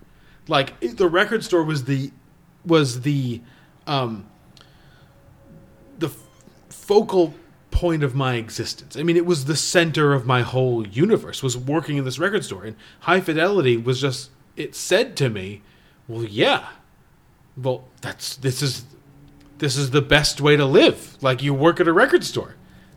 That's it."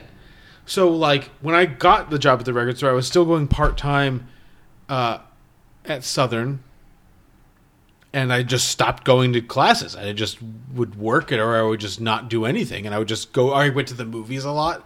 Like I found a movie theater that was open really early, and so I, instead of driving from Milford to New Haven, I would drive. I what fucking town it was in. I've always tried to remember this. I would just drive to that movie theater and go to like a ten o'clock movie or something, and then I'd come home at like one if I had to come home, or I would just go to work. You know, what I mean, that was just kind of just what I did.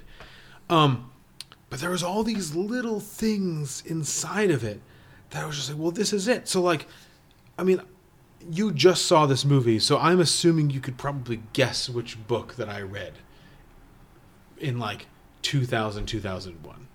Maybe you weren't paying that close attention. Bearable lightness of being. No, I yeah. Well, so I read all those books, but the book that like I read first was what Rob says is the best book he ever read was uh, Cash's autobiography, Cash by Johnny Oh, Cash. okay. Oh yeah, you you mentioned that before. I, I mean, uh, it was like one of those things where like I saw it, and I was like, mm-hmm, and I went and bought it, and then I read it, and I was like, okay, I did it. I read it. I listened to a lot of the Beta Band. I bought a box set of the Stiff Little Fingers. I also like was shitty to people that like had not heard. Like I went, I remember going. We did not have Blonde on Blonde at the record store for some reason. We actually didn't have a lot of Bob Dylan at my record store. I went to the Fye. I walked down the hallway at the mall. I went to the Fye and they had a Blonde on Blonde. And I bought Blonde on Blonde. I was like, okay, got it. I have Blonde on Blonde too. I'm like just like these people. On top of this, I had read I read the book. The novel and the movie are like they work perfectly together. Like the movie Nick Hornby like a dick has said like he was surprised how much watching the movie just felt like John Cusack reading uh, his novel, which is fucking horseshit. Um, Nick Hornby always came off like a he sa- he sounds like an asshole too. Even though I really like Nick Hornby, and I kind of I, who did I mention this to? Did I mention this to you about Rosamund Pike? Somebody about Rosamund Pike, and that she was in this Sundance Sundance Channel or IFC Channel show with um, Chris O'Dowd that Nick Hornby wrote. It's called State of the Union. It's 10 10 minute episodes, and it's like a married couple before they go into therapy. Before they go to marriage counseling, they go to this bar first. They meet at this bar before they walk across the street to their their counselors. And so office. each each ten minutes is like a different. It's a different session, and it's fucking great. It's amazing. It's now why I have kind of like a soft spot for Rosamund Pike. It was the person I thought kind of stole Andra Day's Oscar nomination when you had texted me like, "No Andra Day," and I was like, I just assume Rosamund Pike for "I Care a Lot" Oh, and then, had taken then, that, and then I forgot that Right, Andra right. Day was lead. and I was kind of bummed because I like I, I don't like Gone Girl. I think Gone Girl sucks, but I liked Radioactive, and I think Rosamund Pike is great. I have a soft spot for Rosamund Pike too. Sure, sure. For different reasons. Um, and then as like, t- on top of that, and I've talked about this in the on the podcast a, a lot. Top of all those little things, I think one of the big things is that like, it seemed okay to me at the time for music to be the central kind of like activity in my life. So I didn't start playing guitar until after I got fired from after the record store closed. That's when I bought a guitar and like started playing. I played drums before that, but like I just kind of we just jammed. How big were movies in your life at this point? Movies were a part of it. So this is so 2000 so like So this is pre. so this is like credit around- card. This is pre well it's no, it's like right around credit card time. Okay. Um, because credit card happened with this, and then me and my friend bought a PA system at Sam Ash with a Sam Ash credit card that we got, and then maxed out to buy our PA system. Good. Um, movies were part of it, but it was. So this is around the almost famous time. This is American Beauty time. This is being John Malkovich time. You know, I mean, these were bef- those movies were before it. Almost Famous is this year, but American Beauty and being John Malkovich and a couple of other 19 and Fight Club was a big one. I was, I think High Fidelity was. High Fidelity is so key to me because I was primed. Those movies primed me and had me thinking about myself in a way that I had never thought about it. And that I needed to, maybe not needed to, but I wanted to define myself. I wanted to figure out who I was and what I was going to do and like my, the nature of myself. And when I said that lists earlier, we're going we're to come into this. One of the things that I carry around, um, or I carried around until I got a new wallet, and now there's no room for it in my wallet. I fucking hate my wallet, and I need to get a new one so I can put my list back in it. But I had a very overfolded piece of notebook paper that I had written like my 15 favorite everythings on, that I carried around with me until like four years ago when I my wallet exploded and I had to get this new wallet, and I still have it. It's in a drawer. And high fidelity kind of showed like lists were very important to me in the sense that like high fidelity was suggested that like you make a list and this only came through, through thinking about it. You make a list, and it's not because you want to sh- prove how cool you are. You're not Jack Black. I didn't identify with Jack Black's character. I didn't identify with Todd Louiso's character, Barry and um, and Dick. We haven't talked about any of that stuff. I identified with Rob, and not Rob at the beginning of the movie, who tried to define himself by like the order in which he put his um, records, which I The autobiographical. also did. Like I did, I like reordered my records like a million times. I used to have so many fucking records and books and everything. It wasn't just that. Um, it was that by having these lists, by defining yourselves by these ways, you had a, a better idea of who you were as a person. They, in some way, spoke for you by saying, like, who, like, you're. Does that mean by mythology? No, no, this is just kind of. It, I guess so. It's kind of part of that. But like, someone could say like, "Well, who is Tom Nolan?" And I could say Tom Nolan is Miles Davis's Jack Johnson and Spiritualized um, uh, "Let It Come Down" and or "Ladies and Gentlemen, We Were Floating in Space" and "The Clash of Sandinista" and "The Tragically Hips," "Phantom Power" and "Stone Temple Pilots" Tiny Music. And I could say it like some month or some day of some year, like this is the best synthesis of who I am as a person. And one of the things that I've kind of harbored for like a long fucking time, and this is we're going to cover this in the next two things of well, two uh, entries in this list as well, is that I had, and I've talked about this on the podcast. I've developed, I had developed this theory at one point, and I wrote about it, and I thought about it, and I talked about it with everybody that I met, and it was just like a big deal to me. Is that I developed this theory where like there was an inner self, and the inner self was a bookshelf shaped like me. And on this bookshelf was all the various things that I really loved or that I attached myself to her, that I found aspects of myself in. And if you put all of those things on the bookshelf, you would have the best understanding of who I was. Very Dreamcatcher of you. Yeah, no. With the, with the with the files and shit like that. No, because it wasn't about stray thoughts and it wasn't about like stray memories. It was about like very specific things. And high and high fidelity defined that way of thinking high fidelity made that like way of thinking okay for me. But the beauty of high fidelity as it goes on and one of the things i'll talk about a little bit and then i'll turn it over to you is that the way that like it kind of it became another thing in that it wasn't just about defining yourself by the lists. It became when those lists kind of started to break away. When rob is at um, the funeral of Laura's dad. And right before that, Barry and Dick are talking about like, you know, top five songs about death. And then Rob kind of, you know, he slaps Barry around in that, you know, that great scene when he's Yeah. wrecking the Edmund Fitzgerald. Um, and then he turns around to the camera in the in just like the only movie I feel like where the the constant fourth wall breaking like really works. And I think that's where like Stephen Frears directing this um, is a benefit because he's like a real filmmaker. So he wasn't just content to have someone sitting in front of a camera being like, "Let me tell you some things about myself." It's like going out, going on through the day. It's like a, an active, it's an active story with also a past tense story contained in it. He turns around to the camera in the middle of things. And he says he wants to have three songs played at his funeral, and he's always imagined like you know uh, many rivers to cross and like an Aretha Franklin song. And he also he's always imagined some like very tearful woman singing this song. Like who would that woman be? Laura. And he kind of shrugs his shoulders and he doesn't know.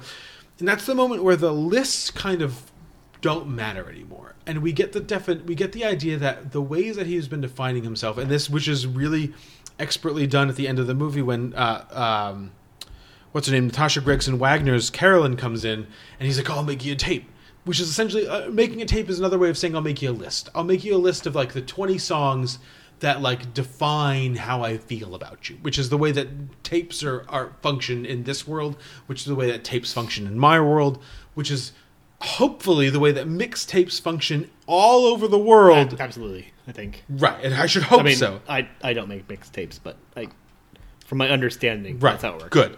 Um, and then at the end of it, he's like, "Oh, I can," you know, he's like, "I can." I'm making a new tape, and it's about things that Laura would like, and like that he can finally see how that's done, and it's because he's abandoned the idea of lists being reflective of a personal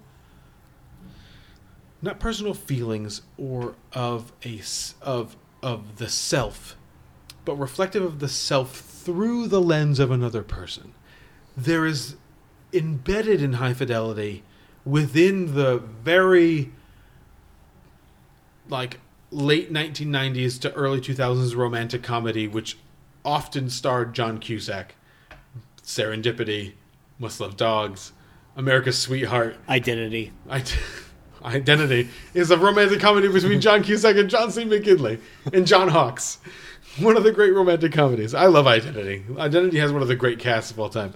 Um, is embedded in this idea, this uh, You got some. Uh, what was that? Amanda God, I loved her at the time. Peet, Peet, Amanda Peet. yeah, Amanda Peet was in that whole nine yards era. Amanda Peet. Alfred Molina too. Oh yeah.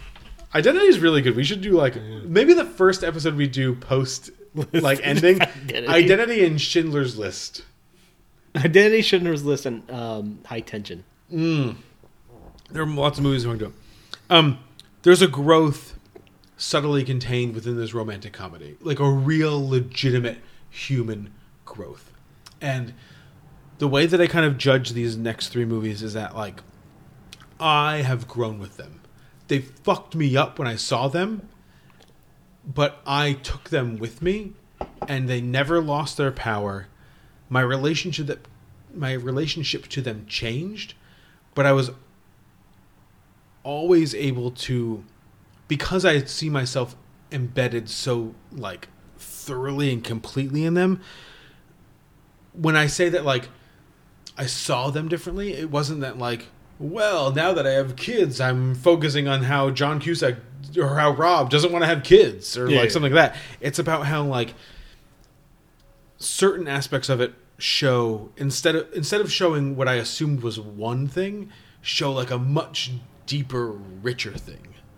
Um again, and I'll I'll end here and then I'll throw it to you. I would not have made this I could not have been I would not have be the person I was today without high fidelity.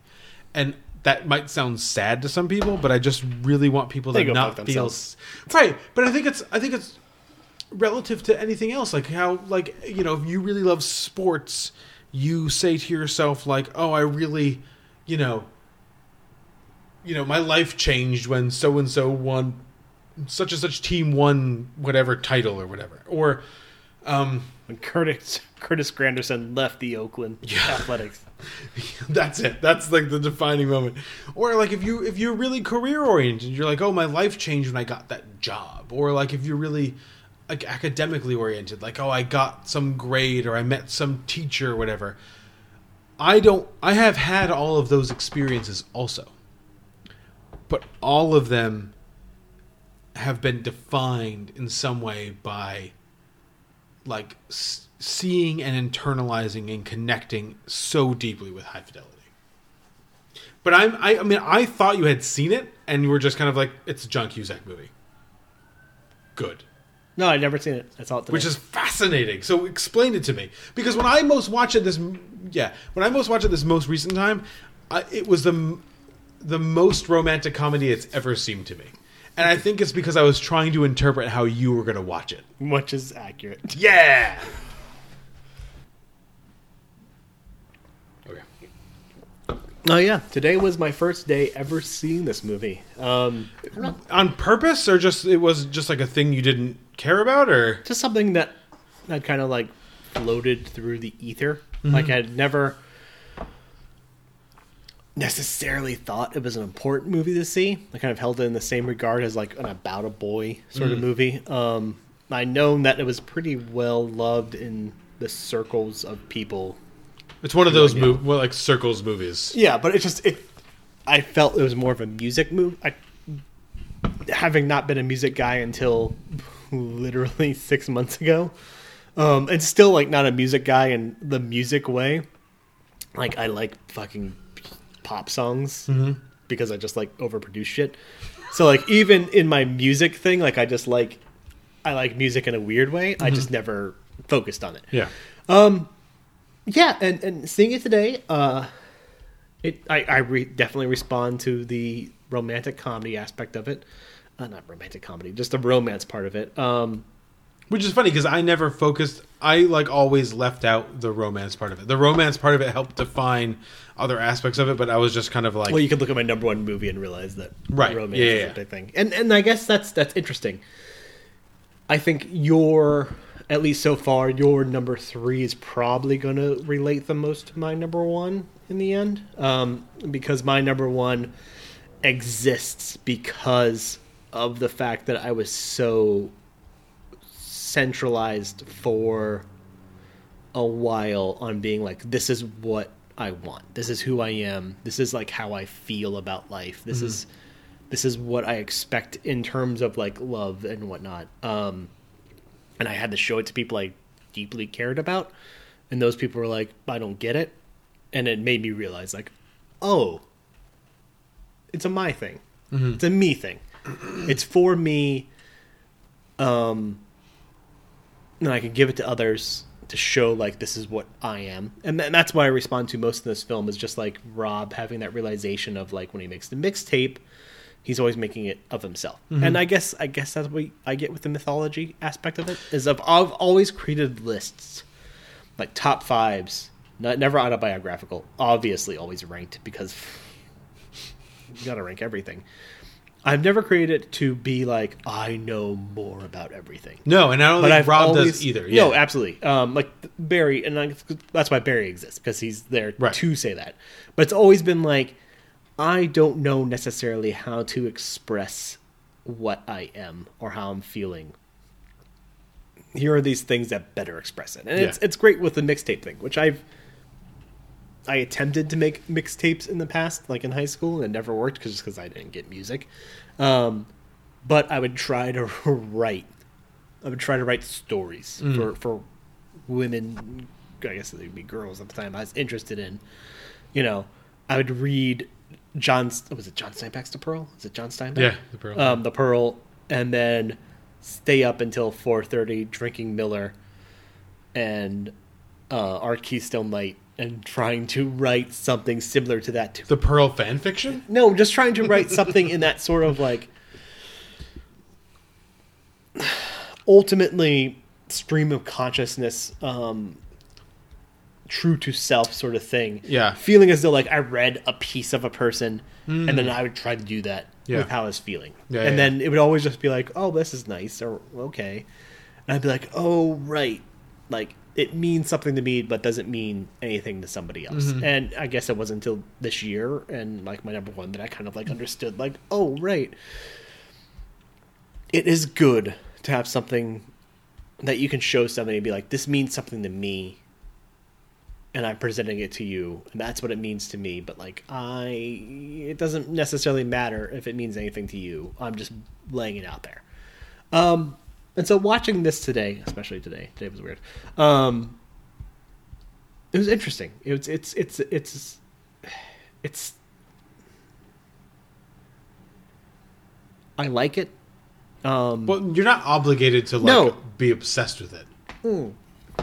clearly, um, but it is.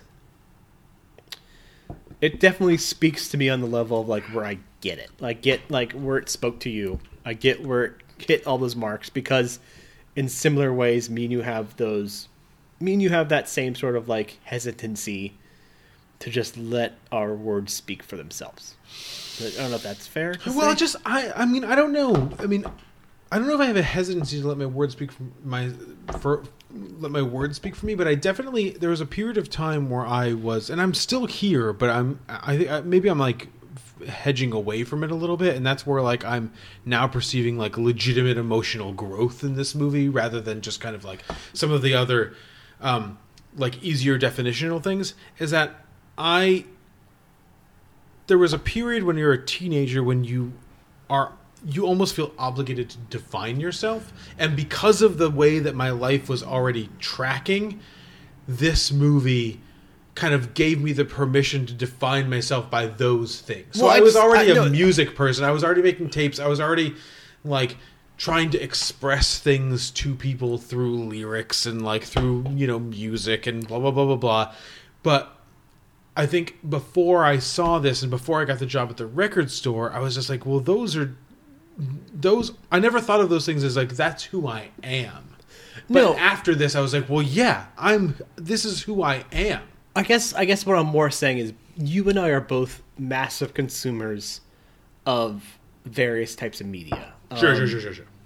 And we have an eminent respect for people we feel have kind of mastered the voice. It and I, I guess we I both consider us like librarians or archivists, in that way. Curators. curators, yeah. And so it's not necessarily an insecurity we have any like in ourselves, but it's more just like this is how I feel, and this right here best describes it. I think so. Like I, I don't know if that's like. Tell me if I'm wrong. No, I think like, I think you're I think you're right, and I think the the difference between me now and me at 18 or me at 28 is that, um, I would just say to somebody, like I don't think I would have this conversation necessarily at 18 or 28. Maybe because I couldn't because I hadn't lived enough, but I would have it now because I think through living and through consider through considering myself which this movie kind of gave me permission to do or like tasked me with doing i'm better able to to think about myself and define myself and am more comfortable like speaking about myself but it only comes through like years of constant oppressive crushing thinking about Yeah. like myself and who I am and what am I doing and but I think it's interesting and maybe not everybody's like this. I suppose everybody's like this, but maybe the things are different. For me it's stuff. It's music and it's movies and it's paintings I've seen at various times and it's yeah, for me, like all this other it's, stuff. It's film, it's um, board games to a weird extent, it's novels, and it's video games. Yeah, yeah, yeah. So I, we're, I think we're coming at this from like the same position. Um, and politics, weirdly enough, but politics also have this weird sort of definition of who I am. right, but politics makes me hate America. Well, and, political history, right? Okay, so that's a different thing. Yeah, like. No, no, no, exactly. Like political his, like historic, like things not in the yeah, modern yeah. pol- political stream, but like in a political sort of history. But I think, I think w- the way we both work, you know, and tell me if I'm wrong here, is just like we both have a strong consideration of who we are and what we are, but we're always not necessarily sure, at least in the past, of how to say that. And we've always had a confidence in our knowledge of how other people to say that those things.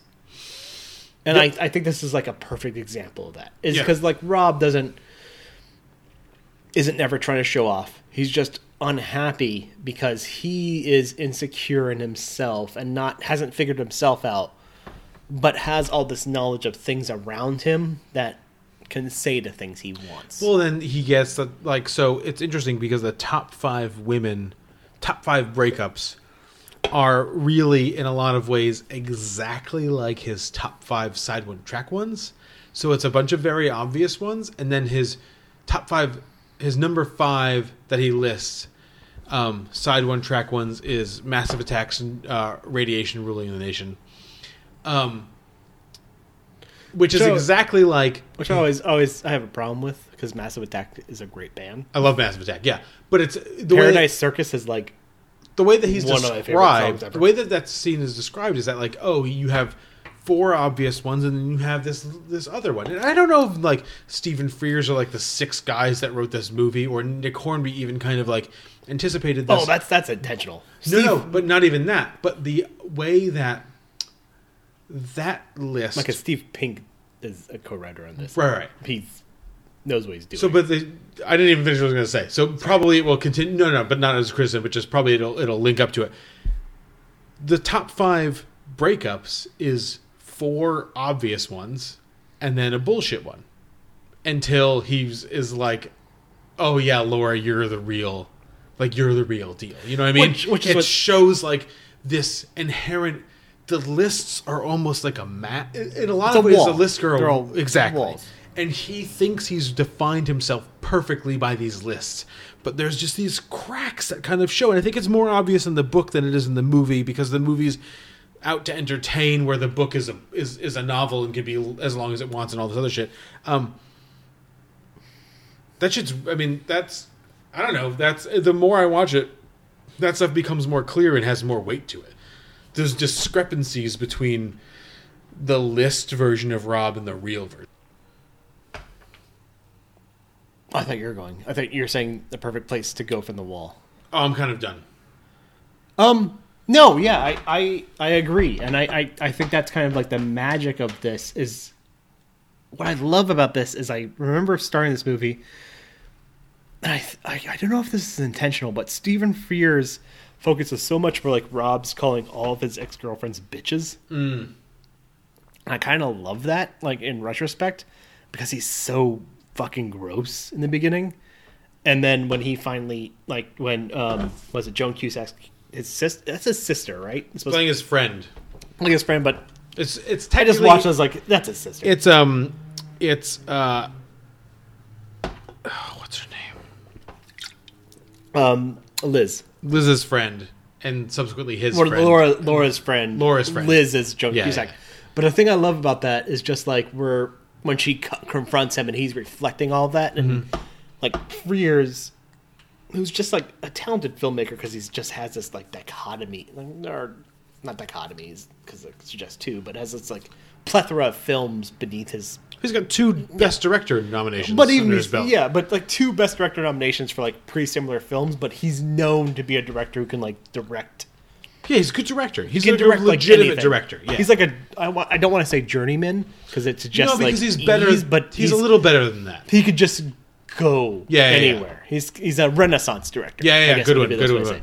Um, when you know she confronts him, and that film has that turn then from going like, oh, you know, Rob's been kind of a piece of shit, and like we've had this kind of skewed narrator to this point, Mhm. and then from there it becomes a vulnerability film. And Yep. the second the Mm. film becomes vulnerable, I'm fucking tuned in. Yeah, yeah, yeah. And which is great because I But it's also super impressive for like a 2000 movie. It's and I think the great thing about this it's it's nice to have like a, a man who's not like vul- who's vulnerable but not like and it's also nothing. I mean, this movie in a lot of ways is nothing. This movie in a lot of ways adheres to a lot of the rules that a lot of the same era romantic comedies were adhering to at the time. I love the fact watching this back that like this has John Cusack and Catherine Zeta-Jones in it. When a year later they would do America's Sweethearts. This was a oh, movie I've seen. Was that 2000? That's not 2001. It's 2000, but it, the VHS came out in Is 2000. America's Sweethearts that early? I Yeah. thought it was like 2005. So when after right after I left the record store, I started working in a video store, and America's Sweethearts was one of the uh, sweethearts. Ah, these, these I- this I is- wasn't gonna say anything. This is breaking the rules. This is what breaking the rules gets us. America's Sweethearts is one of the movies that we could watch in the video store because it was of the correct rating and popular enough that the, the guy so- would let us have it on. So inoffensive. I don't mind that movie. No, I think it's great, but I think it's, I think that is, that's the stereotype, and High Fidelity in a lot of ways breaks the stereotype because it's not faux vulnerability.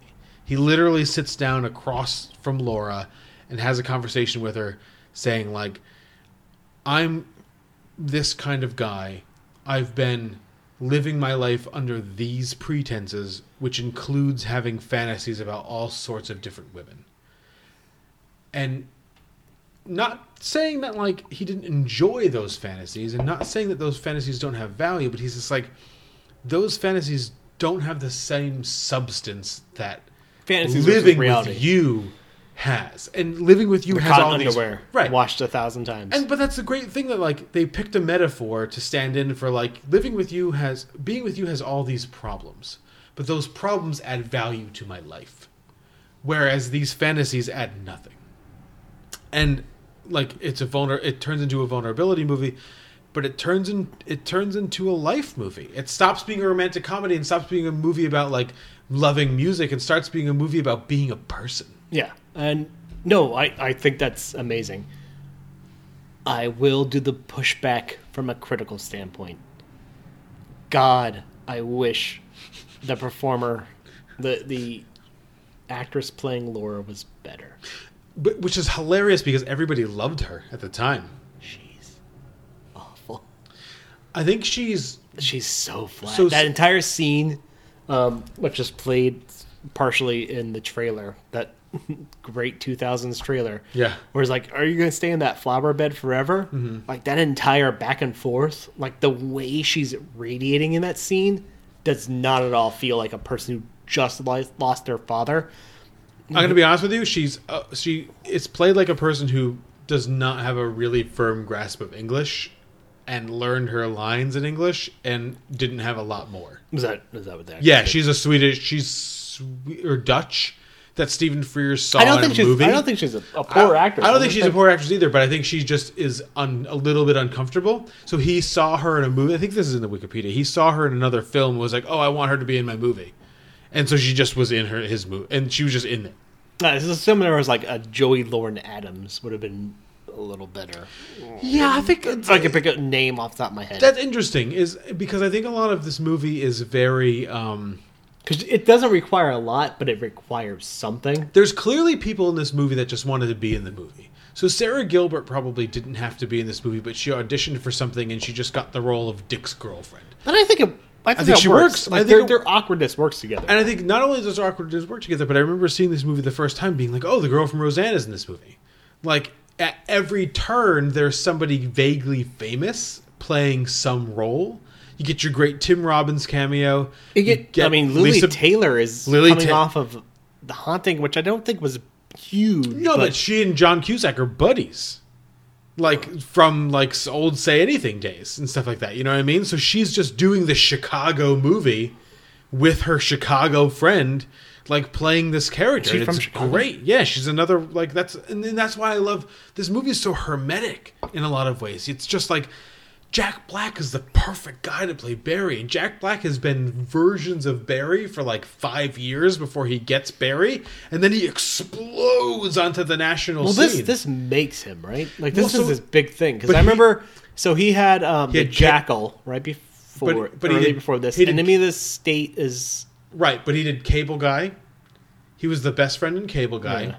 He was he had done Tenacious D for three years. He had done three seasons of Tenacious D on HBO. I think Enemy of the State starts blowing him up. but this explodes him, where Yeah. everyone's just like, "Well, But Jack people Black remember him from thing. Enemy of the State, right?" But he this weirdly, is and then this is yeah. the most Jack Black ish Jack Black performance, and he's fucking amazing. I mean, it's almost like one of those things where, like, I don't know how you were when you like started like really paying attention to the Oscars, but when you saw a movie that you loved and you kind of kind of in your- Remember, I started paying the your- attention to the Oscars in 1992. Right, but like so when you saw a movie in 1992 and you saw a film and you were just before the Oscars came out, before the nominations came out, and you were just like it like did something to your core and you're like, well clearly that's going to get nom like and you kind of had a vague understanding of what the Oscars are, it's like it rewards the best films. You're like, mm. well clearly this is going to win all the Oscars.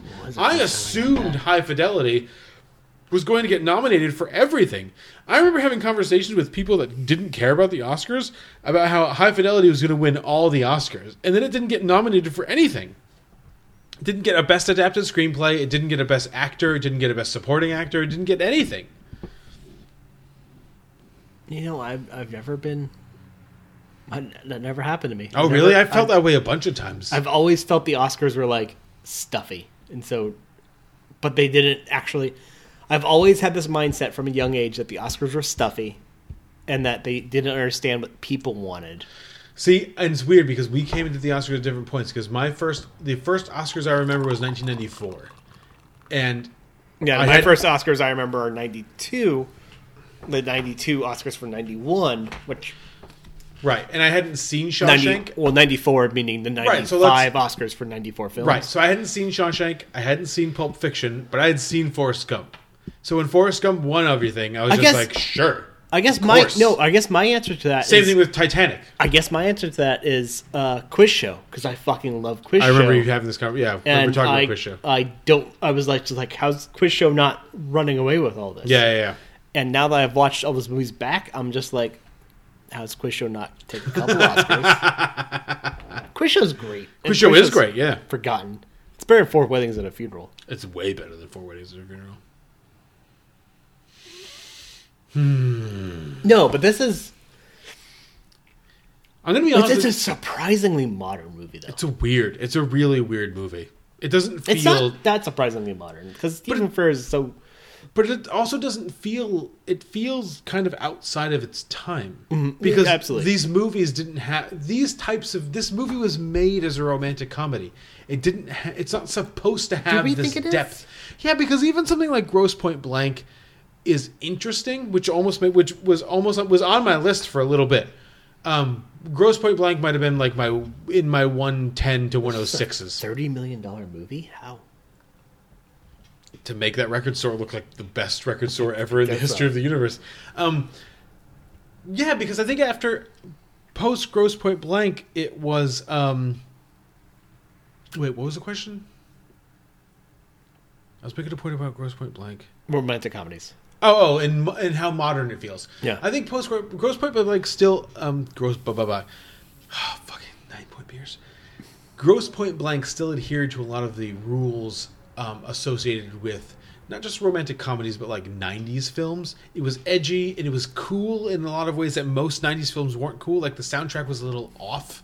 It was very specific of to a certain genre and and style and type of person that listened to like the Madness and Fishbone and all these other kind of um, bands, the Specials. Oh, this Um, I really quickly. I bet you a lot of this money went to the soundtrack. I'm Sure. Oh yeah, yeah, yeah. Yeah. Um, but also probably to like Lisa Bonet, and to like because Lisa Bonet was really famous in the year 2000.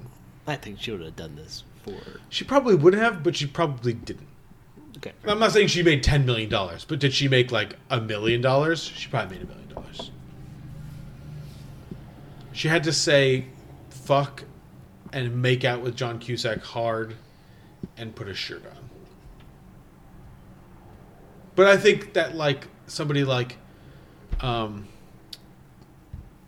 Catherine Zeta-Jones probably did it for nothing, because and nothing I mean a million dollars. Well, she wasn't. Because they were in America's Sweethearts together. She wasn't much of anything at this point. She had just done Mask of Zorro. Right, but she had no shirt on. She got to see there was side boob and stuff like that. That cost money, even at that era. And she would just do America's Sweetheart right oh after yeah, this. no, she was she was big at this point. Yeah, 'Cause I she- forgot Entrapment was ninety. She was a person, and she was on her. You know, she was on her way to being when she won her Oscar and you know for Chicago. People were like, "Well, yeah, Catherine Zeta-Jones got to win an Oscar." Do you remember that Oscars when everyone was like, "Catherine Zeta-Jones has to win an Oscar"? I do. that was that was another season where there was no questions about who's winning this Best Supporting Actress. Yeah. Um, but yeah, I think it, I think it is. I think oh, I think up to this point, you made a movie and it, it did something very specific, and I think in a lot of ways this movie did the specific thing it was supposed to. But I think the Stephen Frears of it all, the the probably attachment that John Cusack and his screenwriting partners had to the Nick Hornby, the source material, as it were, um, made this movie something a little different. It's it's got a different edge to it than some of the other romantic comedies that would come out of that that era. And I saw all of those. Like I, it's funny. I we could turn this into a John Cusack podcast if you want. I fucking loved John Cusack when this movie came out, and right and after it, I saw everything. That Were like you like a better off dead guy? I was a say. I mean, it was. I was unfortunately just like a say anything guy. No, I've still never seen say anything. You never saw. Say, add that to the list. Schindler's List and say anything. I'm good. And Identity. Not a Cameron Crowe guy. It's so. It's very Cameron Crowe. Yeah, but like better off dead is. It's got a good I love Better John Mahoney ref, uh, performance in it though. You like John Mahoney? Do you like him? He's the dad. That's it. That's all I'm gonna say. I just I've always seen like the all the scenes from saying anything. I'm like I will not like this. It's very slow in Cameron Crowe. It's weird how Cameron Crowe has like this. I just I saw it. I was like this is very Cameron It's Crowe. so signature. Like he has this signature, but it's just it's like for a certain type of person, it was like unavoidable. You also went hunting for like a trench coat that you didn't look like an idiot in, and then you decided like, oh yeah, you look like an idiot. See, I prefer trench the trajectory of of John Cusack from Better Off Dead to like Grosse Pointe Blank to Identity to Hot Tub Time Machine. But here's like the that's thing. that's my John Cusack So for me, progress. Say Anything came way late. So I would say that my Say Anything, and we can get out of here soon, is um, Singles. Cameron Crowe's Singles, which is another Cameron Crowe movie, but it's like the one that takes place in Seattle that has Matt Dillon and Kyra Sedgwick and half of Pearl Jam and um, uh, Campbell Scott in it. And it's, you know, just about people be going, being, and Bridget Fonda, people being in relationships, but in Seattle during the grunge rock thing. And that to me was more representative of what I assumed my teenage years were going to be like than like say anything. I was never holding up a boombox in front of somebody's window, but I was definitely going to jam outside next to somebody's van like Chris Cornell listening to listening to his own band when Matt Dillon installs a stereo for Kyra Sedgwick to or to for Bridget Fonda just to be like a good guy. That's totally what happens. I've never seen that movie at all. Singles is pretty good. Singles is What fun. year is that? Ninety two.